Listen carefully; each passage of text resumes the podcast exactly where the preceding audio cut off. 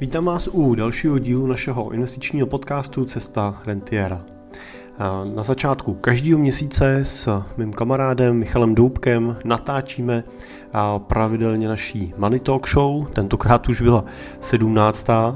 a musím říct, že jsme byli s Michalem plodní v tomhle díle, probrali jsme spoustu věcí, mluvili jsme například o tom, co stojí za poklesama na akcích v minulém měsíci, hodně otázek od vás přicházelo na témata, proč klesají ceny dluhopisů, proč klesají třeba ceny těch inflačních dluhopisů, když inflace stoupá. Mluvili jsme třeba o vývoji inflace v České republice, o investicích například do indexu S&P 500, probrali jsme Michalovo oblíbený téma kyberbezpečnosti a takovým bonusem bylo téma z dotazů jednoho našich diváků, jak spokojeně žít jako dítě rentierů. Tak doufám, že se máte na co těšit a že jsou před váma skoro 3 hodiny zábavy, tak doufám, že máte před sebou nějakou dlouhou cestu a že vám budeme dobrým společníkem. Moje jméno je Jiří Cimpel a jsem privátní investiční poradce a wealth manager ve společnosti Cimpel a partneři, kde se specializujeme na to, že pomáháme našim klientům na cestě k rentě a těm, co jsou už ve fázi renty, jim pak pomáháme ji čerpat tak, aby jim nikdy nedošla a samozřejmě, aby si ji taky mohli dostatečně užít. Pracujeme typicky pro investory s majetkem v desítkách nebo stovkách milionů korun, ale spolupracovat s námi je možný už od investice 3 miliony korun a výše. Tak pokud jsou investice, vaše téma, hledáte partnera, jsme tady pro vás. No a teď už přeju hezkou zábavu.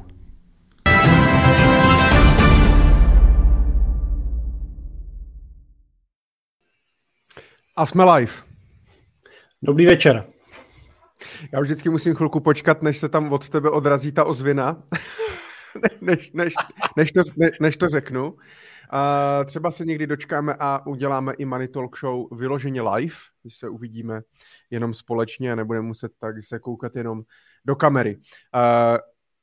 Vítám vás, nebo my vás vítáme u 17. epizody naší každoměsíční Money Talk Show, doufám, že se máte dobře. Budu rád, když nám dáte vědět, že nás dobře slyšíte a vidíte. A už tady máme první komentář. Loyalní Pakon 98 a Raduna taky, no tak to je krásné, když jste vyloženě čekali. A teď jsme se o tom předtím, než jsme to zapli, tak jsme se o tom dívali, že výjimečně je Money Talk Show, ale ČNB ponechala sazby stejně.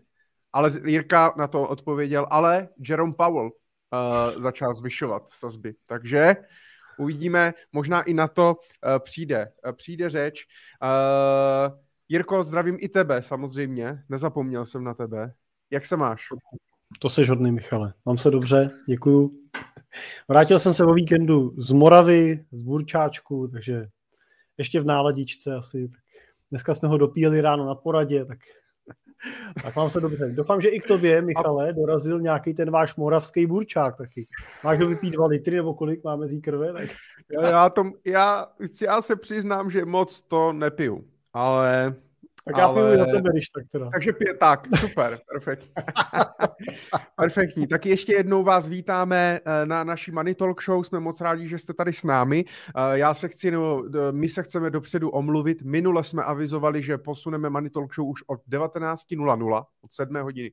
Večerní, bohužel Jirkova manželka mu to zatrhla, takže zůstáváme v tom módu od 8 hodin. Takže první pondělí v měsíci v 20:00, to bude taková vaše nějaká jako dávka prostě zábavy a edukace s Jirkou Cimplem a Michalem Doubkem. A skvěle, já doufám, super. Michale, že to bude dávka zábavy teda, že? Já doufám, že jo, jsou tady i Filip Horák píše, tak jsem vás konečně stihl, jen tak dál, velká motivace, děkuji, držím palce, Filipe, i my samozřejmě děkujeme, Petr Hošek píše, krásný večer, vše OK, Markéta Nosek, koukám poprvé, no tak doufám, že teda poprvé neuděláme ostudu a že to s náma tady vydržíte. Každopádně pokud ne, tak nemusíte se dívat celou dobu live. My budeme rádi, když tady s námi budete, ale nemusíte. Vy samozřejmě můžete pak si poslechnout ze záznamu naší Money Talk Show. Já tady jenom zapnu banner, projíždějící si banner, protože záznam z naší Money Talk Show si můžete poslechnout v našich podcastech, a to konkrétně v podcastu Jirky Cimpla Cesta Rentiera, nebo u tebe, Michale, na Finance prakticky. Skvěle, takže můžete si naladit naše podcasty Cesta Rentiera, Finance prakticky, tam najdete všechny vlastně díly ze záznamů v audioverzi, samozřejmě i na našich YouTube kanálech, tak na Jirkovým Cimpel a partneři nebo na mým Michal Doubek, tak najdete i záznamy, pokud byste se chtěli na nás dívat. Já nevím, jsou různé úchylky, takže my samozřejmě, ale jsme rádi za to, že, nebo za všechny, kteří se koukají live a rozhodli se, že v pondělí v 8 večer si zapnou naši show. Takže já jsem si udělal i nějaký, ať to zvládám, jsem nervózní, ale zvládám to, je to po 17, ale stále jsem nervózní, Jirko. Tak doufám, že to zvládnem. Takže záznam v podcastech máme. Určitě bychom chtěli poděkovat. A chtěli bychom poděkovat těm, co nám píšou zpětnou vazbu. My jsme minule totiž jsme se bavili o tom, že nám došla za celé prázdniny hromada zpětných vazeb, konkrétně jedna. A tak jste nám psali, takže nám dokonce za poslední měsíc přišla ne jedna, ale dvě zpětné vazby. Tři. Přišlo jich víc, samozřejmě chceme určitě, i tak nevím, jestli máš ten seznam napsaný, jmenovitě bychom chtěli poděkovat samozřejmě Kláře, chtěli bychom poděkovat Adamovi za zpětnou vazbu a chtěli bychom poděkovat Tomášovi a Petrovi. Petr nám teda psal, ale Petr se neskloňuje, Peterovi. Tak to říkám po češtině. Takže děkujeme za samozřejmě vaši zpětnou vazbu, ta je pro nás hodně důležitá, a i za vaše dotazy. Můžeme, Michale, asi usuzovat, že vzhledem k tomu, že nám psal Petr a psal nám ve slovenštině, takže jsme mezinárodní, že máme diváky i na Slovensku. Takže i přesto jsme rádi, že i přesto, že vás kontrolujeme na hranicích, tak jste nás nezavrhli a koukáte na naši Money Talk Show. Internet tam stále je, ten běží, takže to jsme... Já jsem byl minulý měsíc na nějaký konferenci v Bratislavě, já jsem to stihl ještě před těma kontrolama, pač mám obavu, že s mým zjevem by mě tam možná nechali a poslali zpátky. A odkud by si mysleli, že jsi přijel? No tak to je jak kdo, hele. V Egyptě si mysleli, že jsem Egypťan, v Turecku jsem Turek a na Malorce si mysleli, že jsem přeplaval přes moře. Tak. Vždycky podle toho, v jaký zemi teda se ocitnu. OK, to znamená, jsme rádi, že Jirka je v pořádku doma, já jsem taky v pořádku doma a můžeme pro vás vysílat živě. Takže děkujeme všem, co nám posílají zpětné vazby. Můžete nám samozřejmě feedbacky, dotazy, cokoliv posílat na moneytalkshow@cimpel.cz. Tam můžete psát samozřejmě i na naše osobní maily, když je najdete někde na internetu. A já se s Jirkou u tebe slyším a jsem z toho zase nervózní. To není možný. No, já nevím. Mě ten StreamYard už začíná štvát. Já budu za tebou jezdit do Prahy, teď se mě sekla kamera ještě. No a tak vidíš, to bude od tebe, to není ode mě. Ale nebo budu za tebou jezdit do Nevit. Přesně. A tam budeme vysílat ve vaší pracovně společně. Furt se slyšíš, Michale? Teď už dobrý. Poskytneš mi azyl? Bych přijel. To víš, že jo?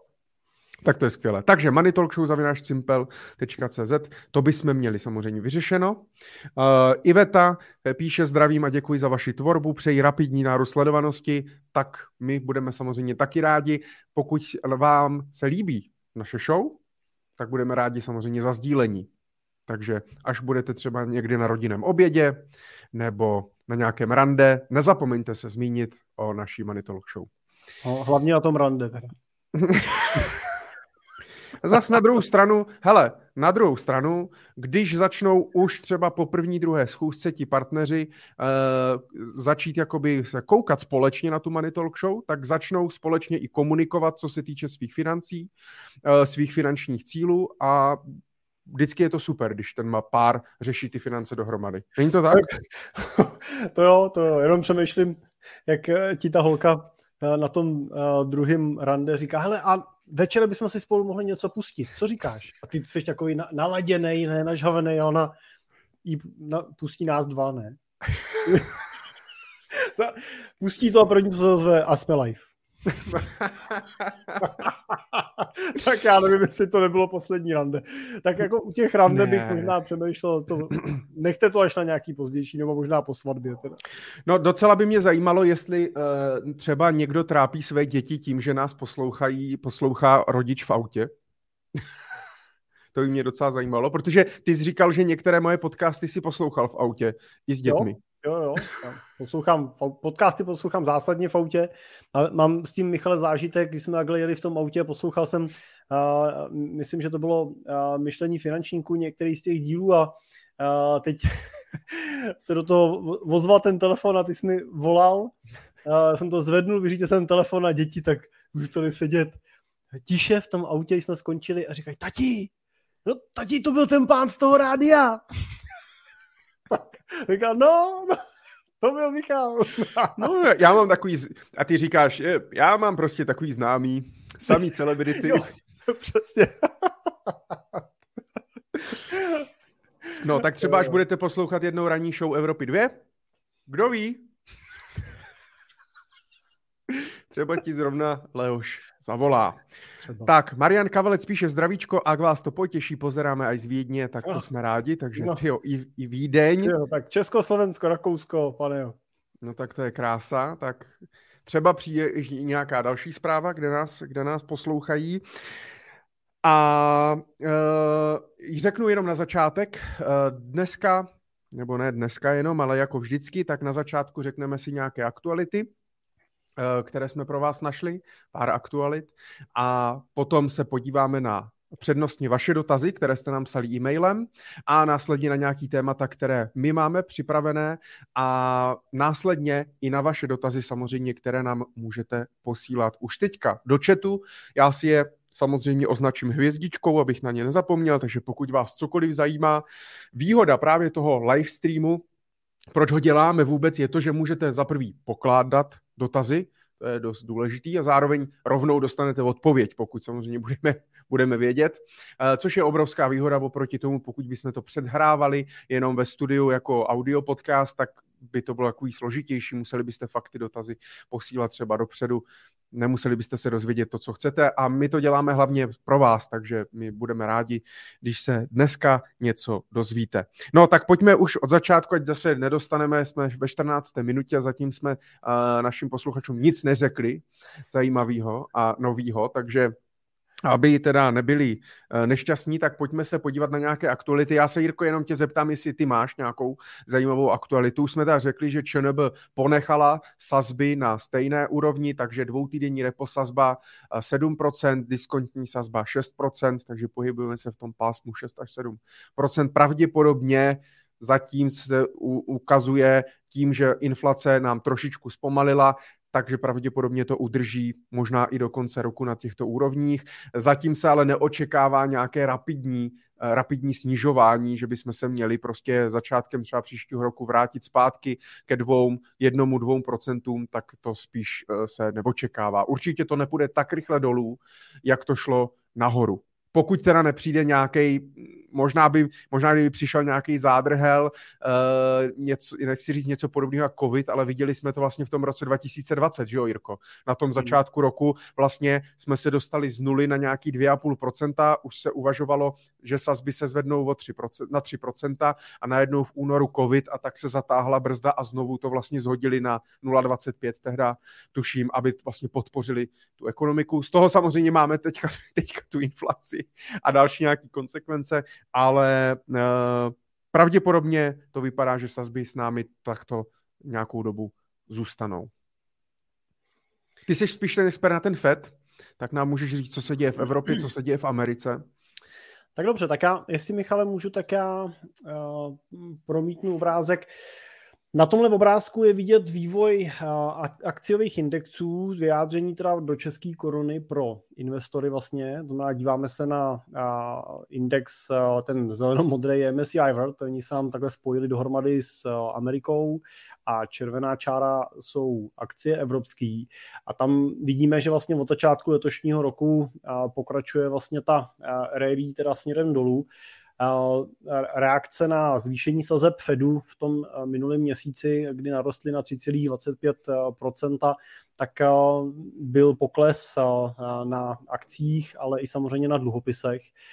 A to, co teď bude samozřejmě důležitý pro ty další měsíce, bude, jak se s tím ta ekonomika vypořádá. No. To je prostě ty sazby český jsou takový tady pro nás zásadní, ale pokud investujete globálně, tak vás primárně samozřejmě zajímají ty sazby americký, který udávají to tempo a směr. Na druhou stranu k tomu obrázku bych jenom řekl, že my se díváme třeba na těch globálních akcích v dolarovém vyjádření na minus 25. Tady se díváme na ten pokles v podstatně menším řádu a ten důvod je to, že spolu s poklesem akcí posiluje dolar, takže na jednu stranu teda akcie klesaly, na druhou stranu ale dolar posiloval. Dneska prostě, když prodáte zpátky dolary, dostanete víc korun a tím pádem i ten pokles v tom portfoliu jako korunový investor vlastně, když to přepočítáváte do české koruny, vidíte o řádově 10-15% menší, než kdyby se dívali jenom v dolaru. Takže to je vždycky taková ta diskuze, jestli zajišťovat měny, nezajišťovat. My je nezajišťujeme a tohle je přesně ten důvod, proč je nezajišťujeme, protože v těch dobách ty nejistoty tlumí ten kurzový rozdíl, vlastně ty poklesy. Teď už dokonce, ty jsi, Jirko, určitě všiml, že většina robo-advisory platform, ono jich teda u nás není zase tolik, ale třeba Portu přistoupilo k tomu standardně od začátku, co vstoupili na trh, někdy myslím v roce 2017-18, tak vlastně zajišťovali všechny portfolia, i dynamický, i vyvážený, i konzervativní, prostě všechny do koruny a teď vlastně s ohledem na to, co se děje, na ten posilující dolar a tak dále, tak vlastně od toho ustoupili. No a tady bych si troufnul mít trošku obavu, jestli na ten ústup není pozdě. Víš, jako když ten dolar posílí a ty se s tím nesvezeš a na druhé straně teda to zajištění vypneš ve chvíli, kdy ten dolar je vysoko. A je otázka, samozřejmě může stát, dneska stojí 25, může stát 26, může stát 27, těžko říct, jo, ale taky může prostě za pár měsíců stát zase zpátky, prostě třeba 24, 23 korun a zase, když teda nebudeš zaplej v tom zajištění, jak se nesvezeš dolů a to je přesně jako riziko časování trhu, jo, prostě časuješ a máš velkou šanci, že budeš reagovat až ve chvíli, kdy ten trh se vyčerpá a už se s tou vlnou nesvezeš, no, takže my radši nečasujeme, radši prostě jsme na tom trhu tak, jak ten trh dává. Ale mně se celkem jakoby líbí takový to pravidlo, že prostě dlouhý peníze nezajišťovat, protože to samozřejmě ubírá na výnosu, jsou to nějaký náklady a tak dále. Naopak krátký peníze můžou dávat smysl zajišťovat v nějakým kratším horizontu. Pak je taky otázka, jestli pak má zase smysl třeba úplně v krátkém horizontu, třeba do 2 do 3 let, jakoby investovat do cizoměnových nástrojů, jestli nenechat to vyloženě, že v těch korunách, pak to nemusím řešit vůbec. Ale třeba mně se líbí, že třeba, říkám, kratší až střední peníze, když mám možnost zajišťovat, tak proč ne? Dlouhý peníze nezajišťuju. Stejně nevíme, jaká tady bude měna za 30 let, v čem budu čerpat, kde budu žít. Souhlas. A samozřejmě doplním, že se bavím teda o dlouhých penězích. Jo. V těch krátkých si myslím, že dneska s dnešníma sazbama ta koruna je pro ně naprosto bezpečným přístavem. Tady, Michale, jenom bych možná ještě ukázal obrázek jeden, to jsou dluhopisy. Takže ten letošní rok je vlastně pro dluhopisy hodně jako negativní. Vidíme tady ten pokles, že skutečně na těch cenách je jako historický, teda je to vlastně násobek, jako 5násobek toho, jaký největší poklesy byly v nějaký pamatovatelné minulosti tady od roku 91. Určitě se k tomu tématu ještě dostaneme, protože na téma dluhopisů a inflačních dluhopisů dotazy přicházely, takže to pak rozebereme trošičku víc, ale chci tady možná jenom říct, že to, proč vidíme ten zářez takhle hluboký na těch dluhopisech, jsou právě ty americký úrokový sazby. To prostě jak FED navyšuje úrokový sazby, tak s každým tím zvýšením naprosto přirozeně snižuje ceny těch dluhopisů vydaný za ty předchozí nižší sazby. Ty dluhopisové trhy musí přeceňovat, fondy musí přeceňovat ty cenné papíry, burza musí přeceňovat, takže vidíme ty poklesy. A pokud se naplní to očekávání a FED bude dál navyšovat sazby, očekává se až mezi 4 až 5%, tak snad už teda ten největší nárůst máme za sebou, ale ještě nás nějaký zřejmě procento čeká, tak uvidíme ještě další pokles v cenách dluhopisů, uvidíme, jestli v tom letošním roce nebo v příštím, podle toho, jaký ty pohyby budou. Tak to jenom kratice k dluhopisům. A poslední... No, ale musíš ještě možná říct, co se vlastně, protože my na to nejsme zvyklí, že jo? Co se děje vlastně teďka na těch dluhopisech, protože dlouhý roky od nějakých 70. 80. let, tak v průměru spíš vlastně nám klesají vlastně výnosy na těch dluhopisech, protože vlastně se snižovaly sazby a tak dál. Ty dluhopisy vlastně rostly nahoru. Možná bys mohl vysvětlit i vlastně jakoby ten inverzní stav těch dluhopisů a úrokových sazeb, když rostou úrokové sazby, co dělají ceny dluhopisů a naopak, jenom jestli bys mohl. Můžu určitě. Je důležité si uvědomit, že je rozdíl mezi tím, když si koupíte dluhopis přes dluhopisový fond nebo nějaký ETF třeba, anebo když si ho koupíte napřímo. No, typicky, když si koupíte dluhopis, český státní dluhopis, koupíte si ho přes majetkový účet u ČOPky nebo úspořky, tak tenhle dluhopis koupíte a budete ho pravděpodobně držet po celou tu dobu té splatnosti, řekněme 5 let, a za 5 let vám ten stát za něj vrátí peníze, plus buď jste dostávali po celou dobu ten kupon průběžně, nebo vám ho vyplatí na konci v té poslední navýšené splátce. V takovém případě vás vlastně moc změna ceny toho dluhopisu v čase nezajímá. Vy prostě jste půjčili 1 000 000 korun a na konci dostanete 1 000 000 korun plus ty slíbený kupony, který stát vlastně k tomu navyšuje.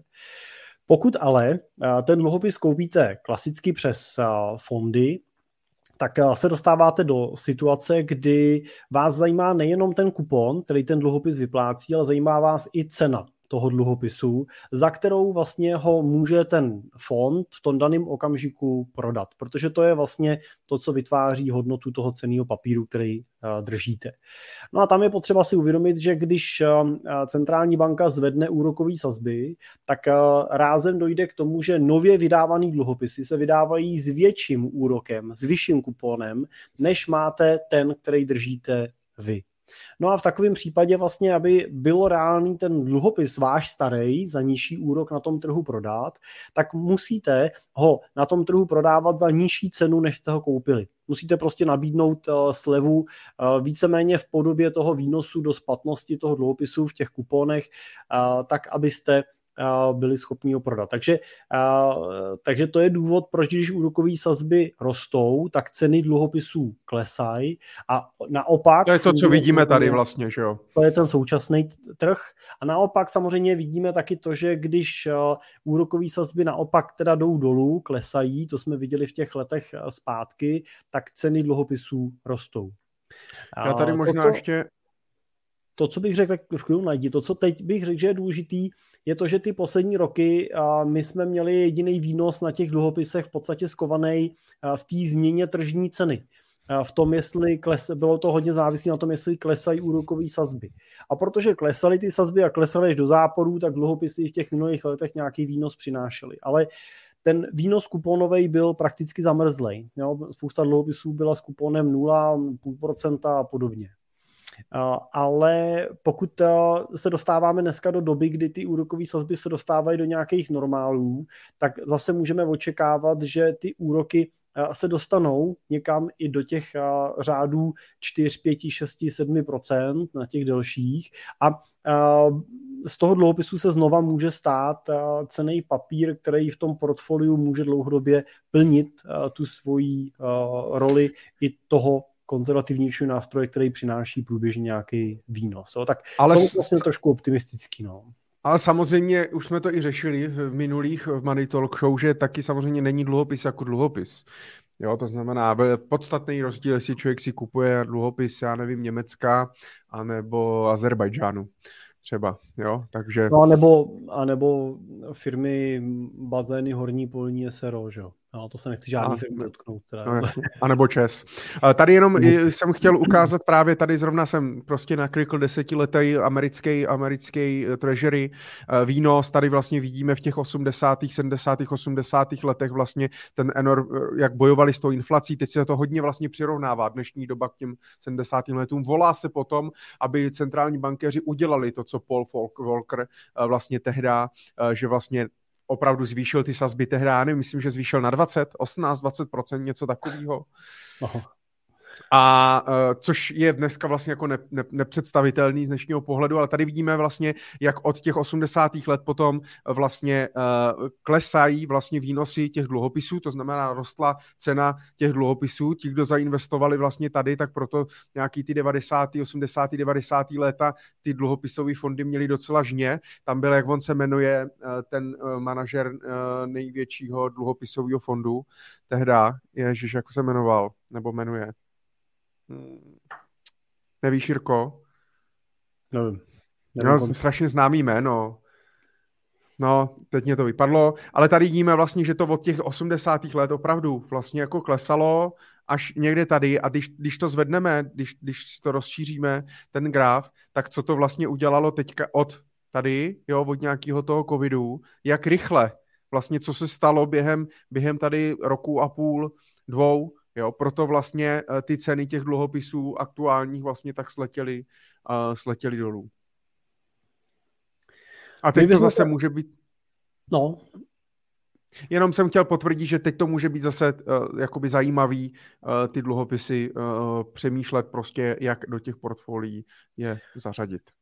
Ono je dobrý si uvědomit, že tady přesně vidíte potom v těch letech 90 nebo kolem milenia, že vlastně ty výnosy na dluhopisech byly zajímavý na té roční bázi a řada investorů vlastně v této době měla portfolia postavený třeba čistě na dluhopisových pozicích. To už třeba pro investory, kteří začali investovat v letech 2010 nebo v těch posledních 10 letech, tak je vlastně nepředstavitelný. Díváme se na ty dluhopisy trošku jako, tak jako skepticky, ale myslím si, že ta jejich budoucnost...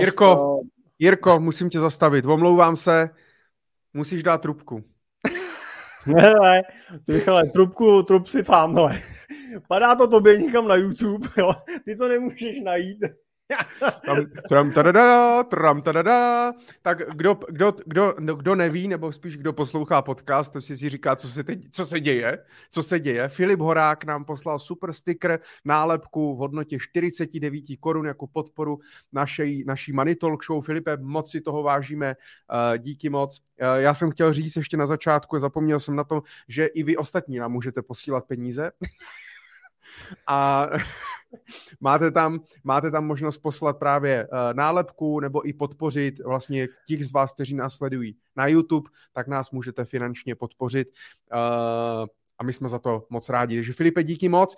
K dotazu k tvýmu určitě se dostaneme přednostně. Díky. Jirko, promiň, to jsem musel, povídej. Další nálepky posílat, až bude mluvit Michal. Každopádně jsem chtěl jenom říct, že na jednu stranu samozřejmě negativní, co nám dělají dluhopisy aktuálně vlastně v portfoliích. Na druhou stranu už teď prostě ten diskont na nich je zajímavý. To, co Michal ukazoval, výnos na dluhopisech se začíná pohybovat v nějakých smysluplných úrovních a myslím si, že do dalších let, to znova může být v portfoliích složka, která může mít nejenom takovou tu svou nostalgickou pozici, ale může mít i jako reálný význam. Uvidíme. Jo, teď bude důležitý to, co si Michale už naznačoval, jak ty sazby vydrží dlouho. Jo, jestli, no ale hlavně půjdou, hlavně v Americe, v Evropě půjdou ještě nahoru, takže je otázka, jestli ještě nepočkat třeba se vstupem na ten dluhopisový trh.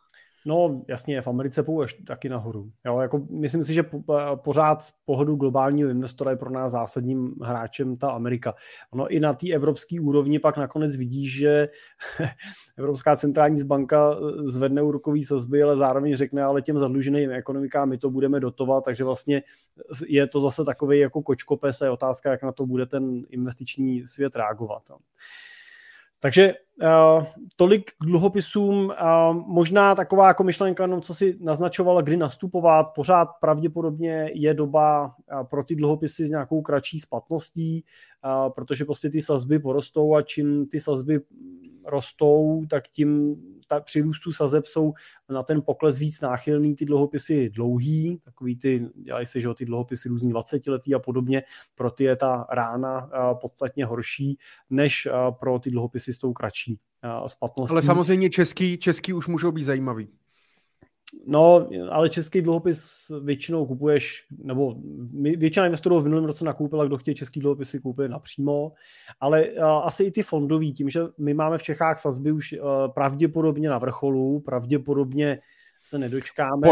Podle rétoriky ČNB pravděpodobně, že jo? Tak tam se dá čekat, že už i třeba ten vstup do nějakých českých dluhopisových fondů může být smysluplný. A já jsem rád, že to říkáš, protože jak se o tom bavíme, tak mě napadla jedna taková věc, kterou hodně jakoby řeším teďka. I to vidím, jo. Máme historicky zase podlož, kdy jsme měli naposled vlastně takovýhle sazby. 99. rok, něco takového. No. Můžeš to najít. Jako člověk. To jsem byl někde na škole ještě. Jako člověk. Jako člověk si je nepamatuju. No, tak jako, možná jako nevím, jako co si pamatuju. Ale... tak, pojďme se podívat. Teďka je 7%, takže 4. května 99 6,9 byla reposazba. To nám vlastně soustavně po té transformaci v 90. tak nám to pak vlastně klesalo a dostali jsme se pak vlastně, to jsme si už ukazovali několikrát, ale 99, takže to si spoustu lidí... Ale tohle já obdivuju, jak ty vždycky dokážeš šáhnout někam pro nějaký číslo a někdo ho vytáhnout. To teda smekám.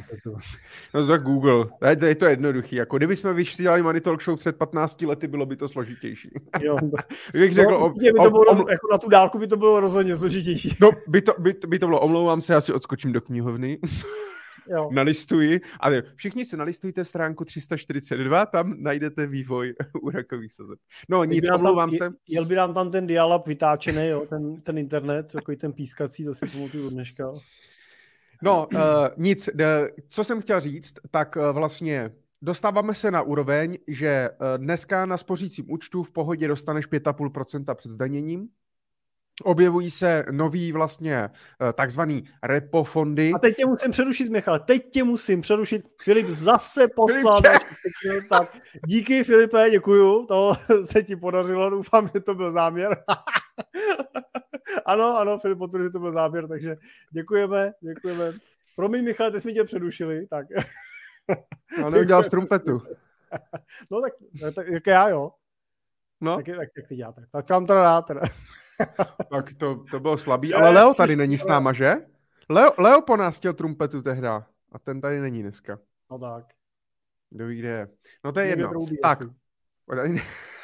Pojďme se k tomu vrátit. Takže na spořícím účtu mám nějaký, teď samozřejmě jsou nějaký fondy, do kterých já můžu investovat vlastně nebo uložit peníze a oni ten kapitál přes partnerské banky ukládají u ČNB, to znamená, můžu dneska získat v těch takzvaných repo fondech zhruba plus minus nějakých 6,5% výnos, protože většinou to ukládají vlastně za těch 7% na tu dvoutýdenní reposazbu minus náklady toho fondu. A zas vidím tak, jak před 2 roky na Facebooku všude všichni prostě a investujte do akcí a máme tenhle fond a tyhle ETFka a Bitcoin a tohle krypto a tak dále, tak teď se to úplně vyměnilo. Teď zase všichni nabízí ty repofondy a pojďte do českých dluhopisů a pojďte tady do tohohle a pojďte uložit hotovost a neinvestujte. A mě hrozně jako mrzí, že i vlastně naši kolegové vlastně jakoby získávají nebo získávají klienty nebo motivují ty lidi, prostě pojďte vlastně jakoby pracovat nějak s tou hotovostí, pojďte to dát do toho repofondu nebo tady nějaký dluhopisy, když můžu získat prostě 6%, proč bych měl vlastně investovat do akcí? Jo? A je to vlastně strašná škoda. Na jednu stranu to chápu, protože akcie nám letí dolů, a já na hotovosti můžu mít 6%. Takže jak samozřejmě jako like si řeknu, bych byl blbec, že jo, kdybych teďka teda investoval do akcí a nedal si peníze prostě na 6%. Ale mrzí mě, že se vlastně víc nevysvětluje právě to, že když ty akcie jsou teďka levnější a já si ty podíly v těch firmách můžu koupit levnějc, tak vlastně je to skvělá příležitost, protože se nesmím na tu investici do té firmy dívat, že to jsou peníze, které budu potřebovat za 2 roky, že jo? Samozřejmě logicky, protože biznis taky nezakládám s tím, že jako za 1,5 budu exitovat z toho, protože prostě je to riziko. A tohle je, Michale, víceméně projev naší jako lidský chamtivosti, a teď to nechci, nemyslím to nějak jako úplně pejorativně, honlivě, ale je to ten projev toho, že my si říkáme, teď to vyklesalo a kam to bude klesat dál, jakoby, jo? Kdy mám nakoupit, ještě počkám a teď samozřejmě sedíš na té keši, čekáš a nervózně přešlapuješ, protože ti inflace samozřejmě žere. Já tohleto řeším relativně často, když přichází investoři s novýma vkladama v této době, tak ta otázka je nasnadě vždycky, jo? Kdy a za kolik mám nakoupit. Jo? Tak my vlastně se snažíme být takový, jako že jim trošku rozbíjíme tu snahu nakoupit za to, co nejlevnější a vlastně tu investici vezmeme a rozložíme ji v čase. Jo? Vezmeme, řekneme, dobře, chceš kliente, dneska jsem tam přivkládal, klient doposílal asi 15 milionů korun, prostě nějaký potíl z prodeje firmy. Nějaký drobný, jak to, rezerva. No v jeho případě, no, tak bohu, nebo bohu díky. Ale a přesně jsme řešili vlastně ten rozklad těch peněz, rozložilo se to vlastně do celé řady dalších měsíců po menších částech, tak aby jsme vlastně tu cenu zprůměrovali. Jo. Takže my nenakoupíme ani nejlevnější, ani nejdráž, pravděpodobně někde v těch nákupech koupíme i nejlevnější, ale bude to jenom nějakou menší částí. Ale většina investorů má snahu najít ten okamžik s tou svojí hlavní částkou, vstoupit na ten trh v tom největším dně, ale to se prostě většinou statisticky nepodaří. Jo. Takže souhlasím s tebou, jenom si podpořit ten tvůj názor a to, co si řekl, že kdy jindy začít nakupovat, kdy jindy začít investovat do akcí, než v dobách, kdy ten trh všichni s hrůzou opouští a začínají se objevovat takový ty vzpomínky na ten rok 2009-10, kdy reálně jsme jako seděli a přišla taková fáze, kdy se říkalo, jestli ještě ten trh vůbec se někdy vrátí zpátky, jestli ještě se nastartuje, jestli vůbec začnou zase fungovat ty tržní mechanismy, které jsme viděli a samozřejmě tak jako po každý krizi začaly fungovat, tak stejně taky po téhle krizi začnou fungovat. Jo, to, co nevíme, je samozřejmě nikdy nevíme, jak rychle to bude, jo, jak rychle bude trvat ten návrat důvěry investorů zpátky na trhy. Nemusíme být ještě na dně, nemusíme být ani ještě blízko dna. Na druhou stranu už teď ta sleva je tak zajímavá, že není důvod vlastně nejlepší nastupovat. Ono je to těžký a já to chápu samozřejmě, jo? Jak ty říkáš, je to nějaká lidská povaha, je to samozřejmě i o nějaký gramotnosti, o nějakých zkušenostech, o nějakých obavách a strachu, ale vlastně naopak v té krizi nebo naopak, když se něco třeba děje, tak jsou vlastně, protože v těch krizích vlastně vznikají pak často ti boháči, kteří vlastně využijou ty příležitosti, koupí vlastně jako, jak se to říká, dolar za $0,5, jak se říká, nevíš? Nevím. To byl nějaký váš moravský tam. Ne, prostě... To nebyl dolar, to byl tolar, ne? Nebylo to $100? Ne, to je jedno. No, prostě, takže nakoupím, kdy ostatní samozřejmě prodávají, protože stahují ty peníze, mají strach nebo nemají rezervy nebo prostě něco, jo, tak samozřejmě logicky blbý je, že vlastně jako se přesně ukazují, že potom prostě lidi, kteří investují, tak bohatnou, ať už se daří, nebo ať už se nedaří. Jako, jo, zatímco chudí, nebo ti, co neinvestují, ti, co prostě nepracují s těma penězma efektivně, tak vlastně chudnou, i když se daří a i když se nedaří. Jo. No a zároveň tomu je dobrý taky doplnit, že tak, jako to platilo dřív, i teď platí to, že cash, dlouhá cash jsou nejhůř investované peníze. Jo, i v této době, kdy máme úrokové sazby 7% a máme i spořící účty na 5,5%, tak pořád platí to, že těch 5,5% vám bude ten spořící účet dávat teď, možná dalšího půl roku, možná další rok. Můžeme se podívat na nějaký inflační výhled, protože s tím bude určitě spojená i ta úroková sazba.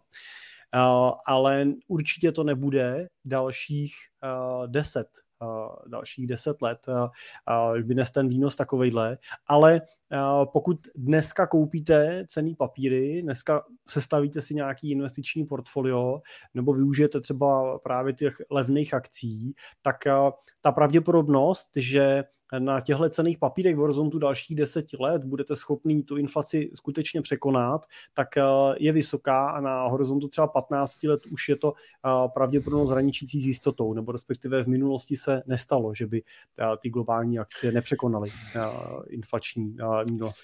Ale u hotovosti ta jistota je. Takže nechci tím úplně říct, jako takový to, jak se říká cash is trash, jakože cash je odpad, to tak není. Samozřejmě, že v těchto dobách je ta cash zajímavá z mnoha důvodů, ale ty dlouhé peníze vám ty termínované vklady nebo ty spořící účty nezachrání. Ale je to prostě blbý, ale zase se teďka prostě ukazuje, ten, kdo si nenašetřil v době, kdy to bylo v pohodě, tak teď má samozřejmě problém, protože já to chápu, že jsou lidi, kteří mají, jsme tady řešili i minule, problém třeba s těma energiema, nebo prostě se zvyšujícími se náklady na jídlo a tak dále, ale naopak i vidím kolem spoustu lidí, kteří to vlastně jakoby vůbec neřeší.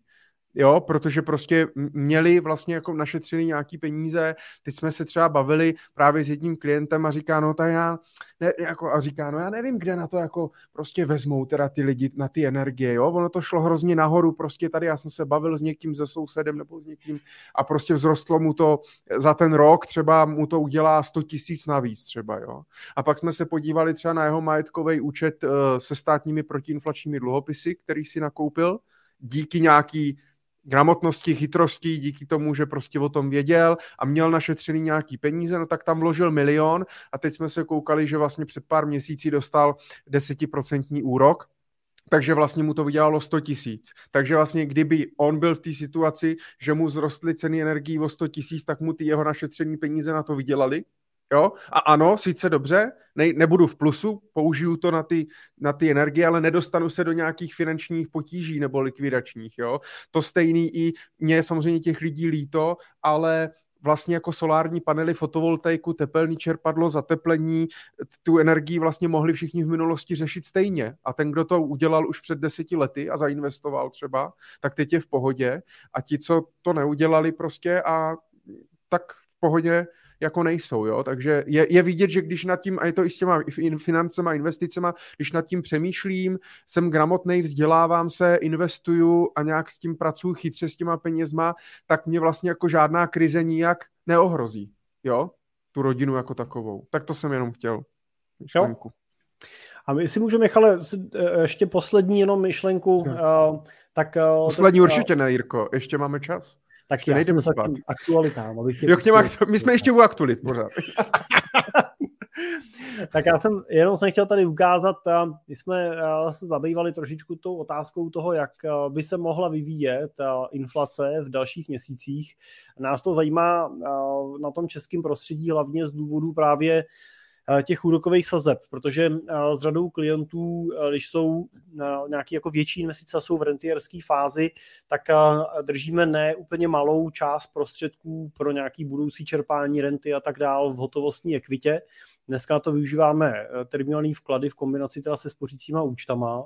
A tak nás samozřejmě zajímá, jak dlouhý ty terminální vklady můžeme dělat, než se začne dít, že by ty sazby vlivem teda právě nějakého otočení inflace, začátku toho klesání, mohly začít taky klesat směrem dolů.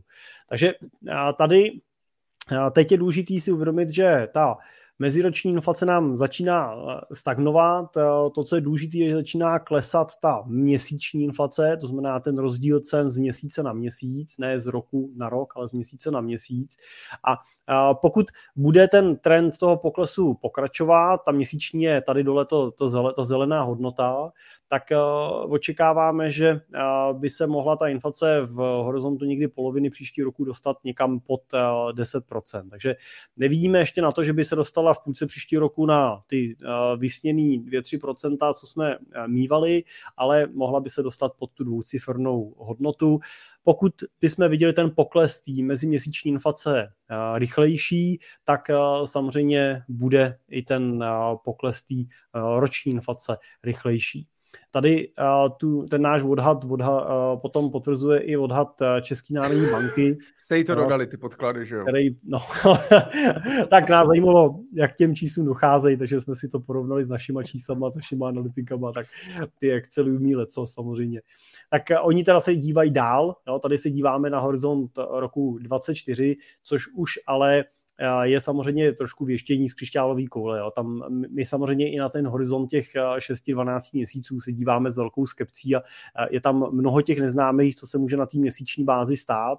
A tak tady teda ČNB ukazuje, že ten vrchol by mohl se vrátit zpátky někam na tu hodnotu někdy v tom roce 2024. Takže uvidíme.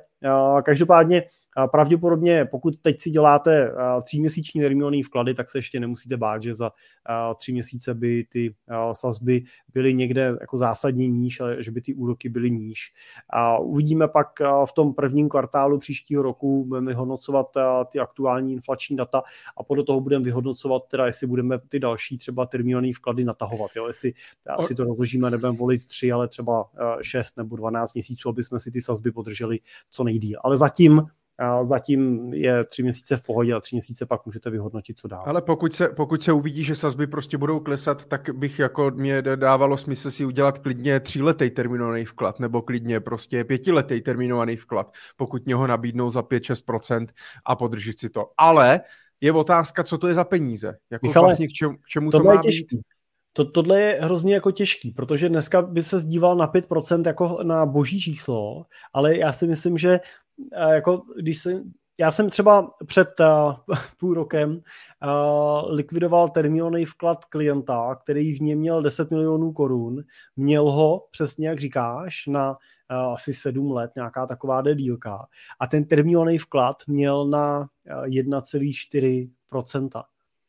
No, jako dneska to je směšný, ale on v době, kdy ho dělal, což byl, myslím, že rok a kousíček zpátky, tak dostal vlastně jako perfektní úrokovou sazbu v té době nemyslitelnou. Jo. A ano. Tahle dílka, jako fixovat ty peníze na takhle dlouhý horizont, tam jako vidím řadu rizik. No, ale je to ale něco jako u hypoték. Prostě, když byly sazby prostě 2%, 1,5%, nejlepší byla, myslím, 1,59 mají klienti, tak dávalo logiku, že to zafixuju na 10 let, protože pravděpodobnost, že půjde níž, nějaká tam vždycky byla samozřejmě, protože už při 2,5% se říkalo, že nižšít už nemůžem, jo. A když máme prostě teďka sazby 5,5, tak je to vlastně s nějakým otazníkem. Tak ale u těch termínovaných vkladů bych řekl, že je větší pravděpodobnost, že z dlouhodobého, nebo že půjdeme spíš v tom horizontu třeba 5 let spíš se sazbama dolů, než nahoru. Jo? Že samozřejmě může přijít nějaká výměna, nebo prostě Aleš se probudí a řekne, hele ne, sazby budou 10 nebo 15 a pak samozřejmě toho můžu litovat. Otázka, jaká je pravděpodobnost, že půjdem na 15 anebo na 3. Jo? Takže... Jaká byla pravděpodobnost v loňském roce, že budeme mít letos sazby na 7, že? Ale já jsem s tím chtěl spíš říct jakoby jinou myšlenku, že mě by to mohlo lákat si ty peníze... Mě by to mohlo lákat si ty peníze, hele, když můžu mít na 5 let teďka fixovaných 6%, tak to mně přijde jako super deal, ale otázka je, co to je za peníze. Jaký vlastně peníze já si takhle jako zafixuju? Je to teda rezerva, nebo to je na bydlení, nebo to je na důchod, nebo vlastně jakoby na co to je? Jo, protože v tu chvíli by to potom vlastně vůbec nemuselo dávat smysl a přijde mně, že lidi se koukají jenom na to číslo, co dostanou na tom úroku, jo, a nepřemýšlí nad celým tím konceptem toho plánování majetku. No a pak druhá otázka je, jaká bude inflace po tu dobu těch 5 let. Co když budeme se za 5 let dívat na průměrnou inflaci, ty budeš mít sazbu 7% a inflace bude průměru 8%. Jo? A ten termín nějak nic jiného nepřinese, prostě tam ten prostor k tomu není. Jo, to jenom jako dávám jako to hledisko, že ty termíňáky, já si myslím, že slouží prostě na uchování jak jsi říkal, těch krátkých peněz, těch peněz na pokrytí cílů, které jsou před váma v horizontu následujících 2 let, pro držení nějaký krátkodobý rezervy, kterou samozřejmě držet musíte, a zbytek peněz bych se snažil umístit tak, aby měli reálnou šanci tu inflaci překonávat. A to prostě v hotovostní ekvitě historicky nikdy nebylo a jako těžko nikdy bude. Tak jo. Takže, to bychom měli teda z tvých aktualit. Ano. Začínáme 51. minutu našeho podcastu. Vy samozřejmě se můžete zapojovat do naší diskuze, takže můžete nám psát do chatu. Nemusí to být dotazy, můžete nám i psát jenom, že nás pozdravíte. To tady však i někdo píše dobrý den, men 1x.cz, takže zdravíme i taky. Takže jsme rádi, že jste tady s námi a sledujete nás živě.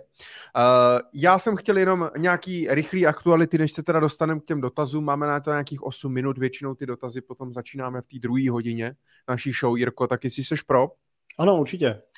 Tak já si tady zapnu jenom nějaký aktuality, které mě trkly v měsíci září. Ti z vás, kteří samozřejmě to, většina, asi ti, co mají Equa Bank, tak to asi postřehli, protože to šlo mailem. Equa Bank, která definitivně končí, už před nějakým 1,5–2 roky, tak ji koupila Raiffeisen Bank, řešilo se vlastně celkový jako spojení. Equa Bank jako taková vlastně úplně končí. Lidi dostanou Raifkový účty, dostanou Raifkový bankovnictví a tak dále a vlastně všechno to prostě půjde pod Raiffeisen Bank. Stane se tak vlastně 14. listopadu 2022. Tak to je jenom, takže 1 banka nám končí a jde pod Raifku. Když ještě zůstanu u těch bank, tak vlastně rusko-kazachská ExpoBank, kterou vlastně Igor Kim prodal nedávno český bance Kreditas, že Kreditas česká koupila ExpoBank, tak ji teďka mění na takzvanou MaxBanku, to je teďka vlastně z dnešního dne úplně nová informace, chtějí se zaměřovat na retailové online bankovnictví pro mladé, vlastně, protože i ExpoBank měla vždycky maximálně 2, 3, 4 pobočky, takže chtějí hlavně udělat prostě online banku, co samozřejmě dostali výsměch, že říkají, budou mít nejlepší spořící účet, nabídnou 6% bez podmínek, chtějí být jenom online bankou, ale aplikaci mobilní budou mít až někdy v 1. nebo v 2. kvartálu příštího roku. Co je ještě taky zajímavý, na Petr Kučera právě na penězích.cz tak psal poměrně na to docela dobrý článek, že bude mít i doménu EU, MaxBanka EU, protože variantu CZ má registrovaná ČSOB, takže se i na sociálních sítích strhla diskuze, jestli teda ČSOB jim to vlastně bude prodávat a za kolik a jak moc ochotně a jestli vlastně ji budou chtít, nebudou chtít. Nicméně já jsem se tam i právě ptal toho, proč, jestli pro ně není lepší to celý sloučit, než vlastně jako přejmenovávat další banku a učit na to klienty a tak dále. A právě Petr, on to tady i píše, že teď nevím kde, že vlastně to nestihli, že to nestíhají, oni nemohli využívat dál ten název ExpoBank, protože dál se využívá vlastně v Rusku, chtěli se i od toho odpojit, takže proto to mění na MaxBanku, ale v tom horizontu zhruba 2-3 let, tak chtějí to sloučit celý úplně do Kreditas, takže další banka nám nějak zapadne. Ale já si myslím, že těch bank je tady dost. Jirko, nevím, jaký ty máš pocit z toho, kolik tady máme bank a jak moc třeba další nová banka má vliv na jakoby lepší služby pro klienty. Co myslíš? Ještě bychom si zasloužili nějaký banky, nebo nám to stačí? Michale, si myslím, že samozřejmě, kde je poptávka, tam je nabídka, tak ukáže se až v tom čase, jestli si dokážou to svoje místo utrhnout, ale ty hlavní karty samozřejmě jsou rozdaný, že jo? Ty hlavní hráči a ten prostor pro vstup někoho, kdo by jako tady měl silně těma kartama zamíchat, si myslím, že není, no? Že tato doba je pryč. Já jenom řeknu pro informaci, dneska máme k datu 26. září máme 45 subjektů s bankovní licencí na českém trhu, z toho 13 je aktivních bank pro retailovou klientelu. To znamená ne privátní banky, klasický tak, jak je. Můžu to ale možná i vyjmenovat. Airbank, Hello Bank, Kreditas, Česká spořitelna, ČSOB, Fiobanka, Komerčka, MBank, Moneta, Raiffeisen, Trinity Bank, Unicredit Bank a teďka teda nově MaxBanka. Doufám, že to je 13, že to nemám blbě spočítaný, ale plus minus takhle nějak to je. Kolik ty vlastně využíváš bank? Kolik ty máš bank? Kolik máš účtů, když jsme u toho? No, kolik mám účtů nesouvisí s tím, kolik mám bank. Jo, dobře. OK, tak kolik máš bank? V mém případě platí, kolik máš účtů, tolikáci člověkem. Hele, tak nevím, tak 1, 2, 3, 4, 5, řekneš 6, jaký, když jsme u toho už? 7. No tak mám skoro všechny banky teda. No, všechny ty, no tak mám že jo, taky ty klasický, že jo, Komerčku, Čopku, už nemám spořitelnu, teda to byl snad jediný účet v životě, co jsem jako uzavřel, teda tak tam mě naštvali tenkrát. Pak mám samozřejmě tu Eqvu, měl jsem Sberbank, ano, to jsme tady uslyšeli v minulých dílech. To jsem ani nevěděl. No, to jsem, ale dobrý, jako, co jsem tam měl pár korun, vrátili hned a tu hypotéku furt někam platím, furt to někomu posílám, čekám, až to převedu. Ještě to neprodali, no? Ještě ne, no. No, a co jsem ještě říkal, Airbanku, Fiobanku, to asi všechno. Češišmane, tak jsi takový turista bankovní. No, tak to spíš se ti tak časem nabalovalo. A hlavně bych řekl, že víš co, tak já mám některé účty kvůli hypotékám, prostě, že tu banku si udělal. Máš jenom technický účet třeba, nebo prostě jenom na splacení hypotéky. No když máš nějaký účet, který nevyužíváš, tak jdeš ho zrušit, nebo si ho necháváš, kdyby náhodou? Záleží, jestli se platí nebo neplatí, ale já teda musím říct, že asi využívám zatím jako velkou část těch účtů, že mám jako z různých jako emočních důvodů oddělený i peníze, abych je neměl, protože peníze na jedné hromadě vás svádí víc, než když uděláte víc malých hromádek. No. Takže když prostě si chci někde držet třeba, dělám si třeba fond oprav na barák typicky. Jo, ne, no tak ale Jirko, to je v tvém případě to úplně něco jiného, že jo? Protože pojištěný vklady je jenom do 100 000 eur, takže ty musíš mít vlastně 7 bank nebo 9. Přesně, já to kápnu, Michale.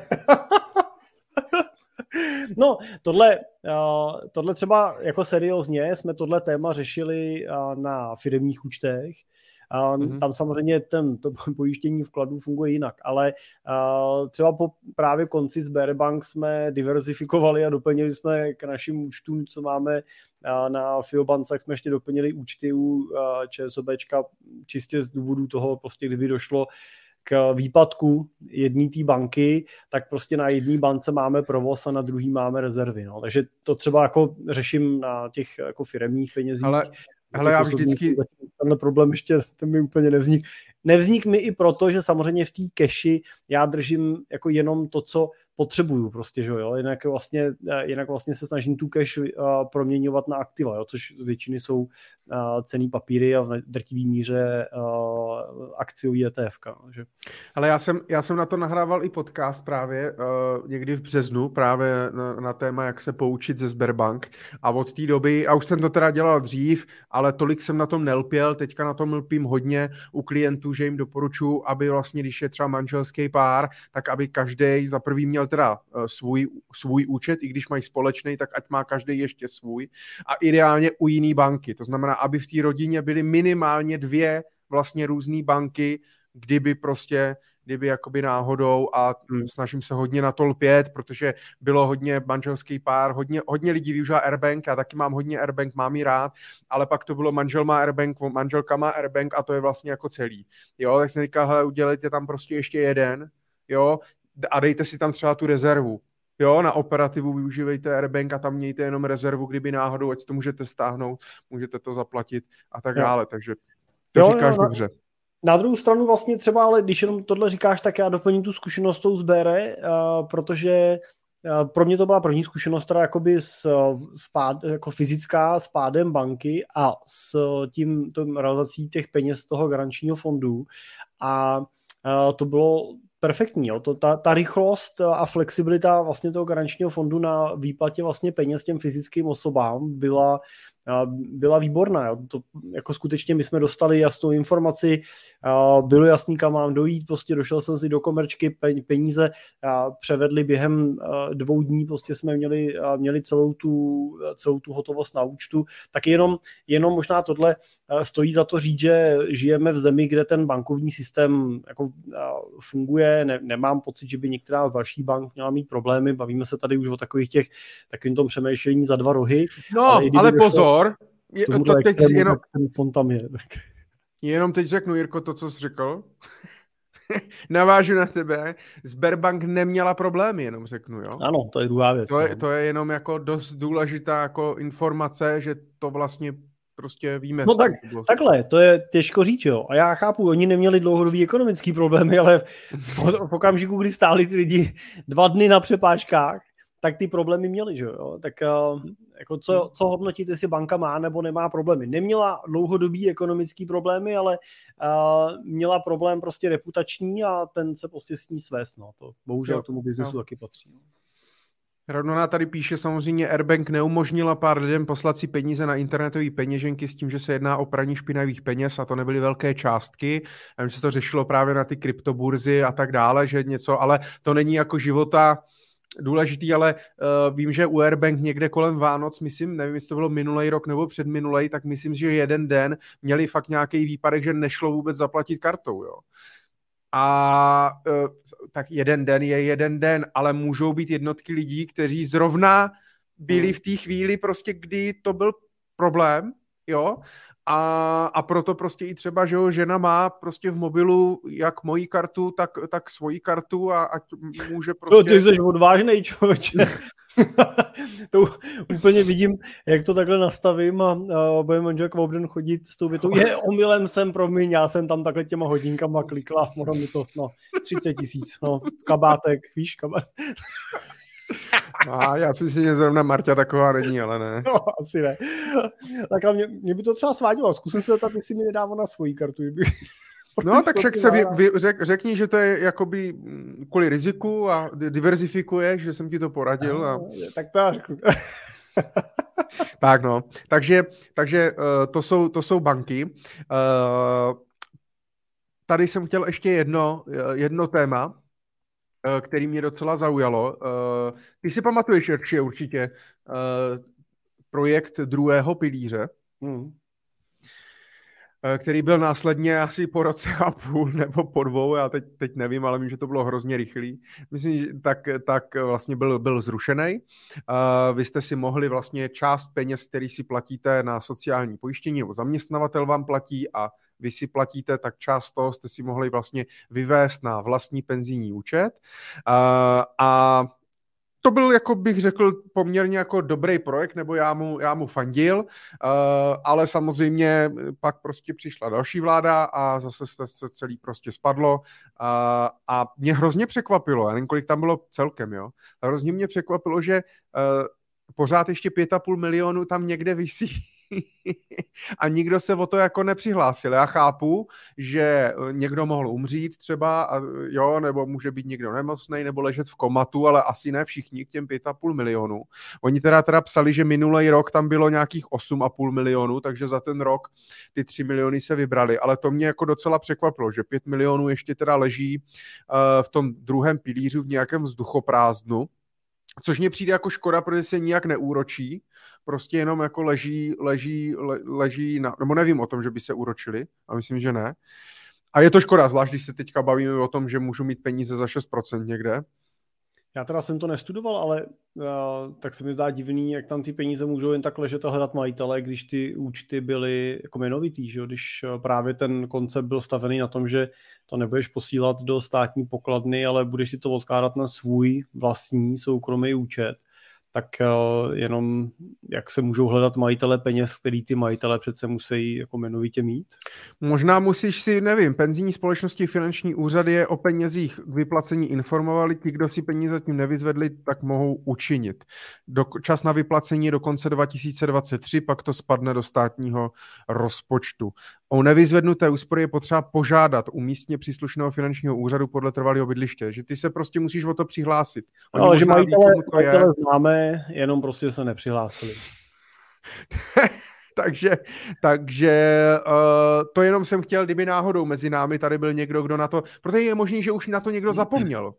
Víš, že prostě už si to neuvědomil, nebo zapomněl, už přece jenom je to dlouho, jo, tak zase můžete se, krom toho, že samozřejmě na víkendovém obědě s rodinou řeknete, že posloucháte skvělou Money Talk Show a že by nás teda první pondělí v měsíci měli v 8 hodin poslouchat všichni, tak se jich i můžete zeptat, jestli náhodou nemají ještě třeba peníze v druhém pilíři.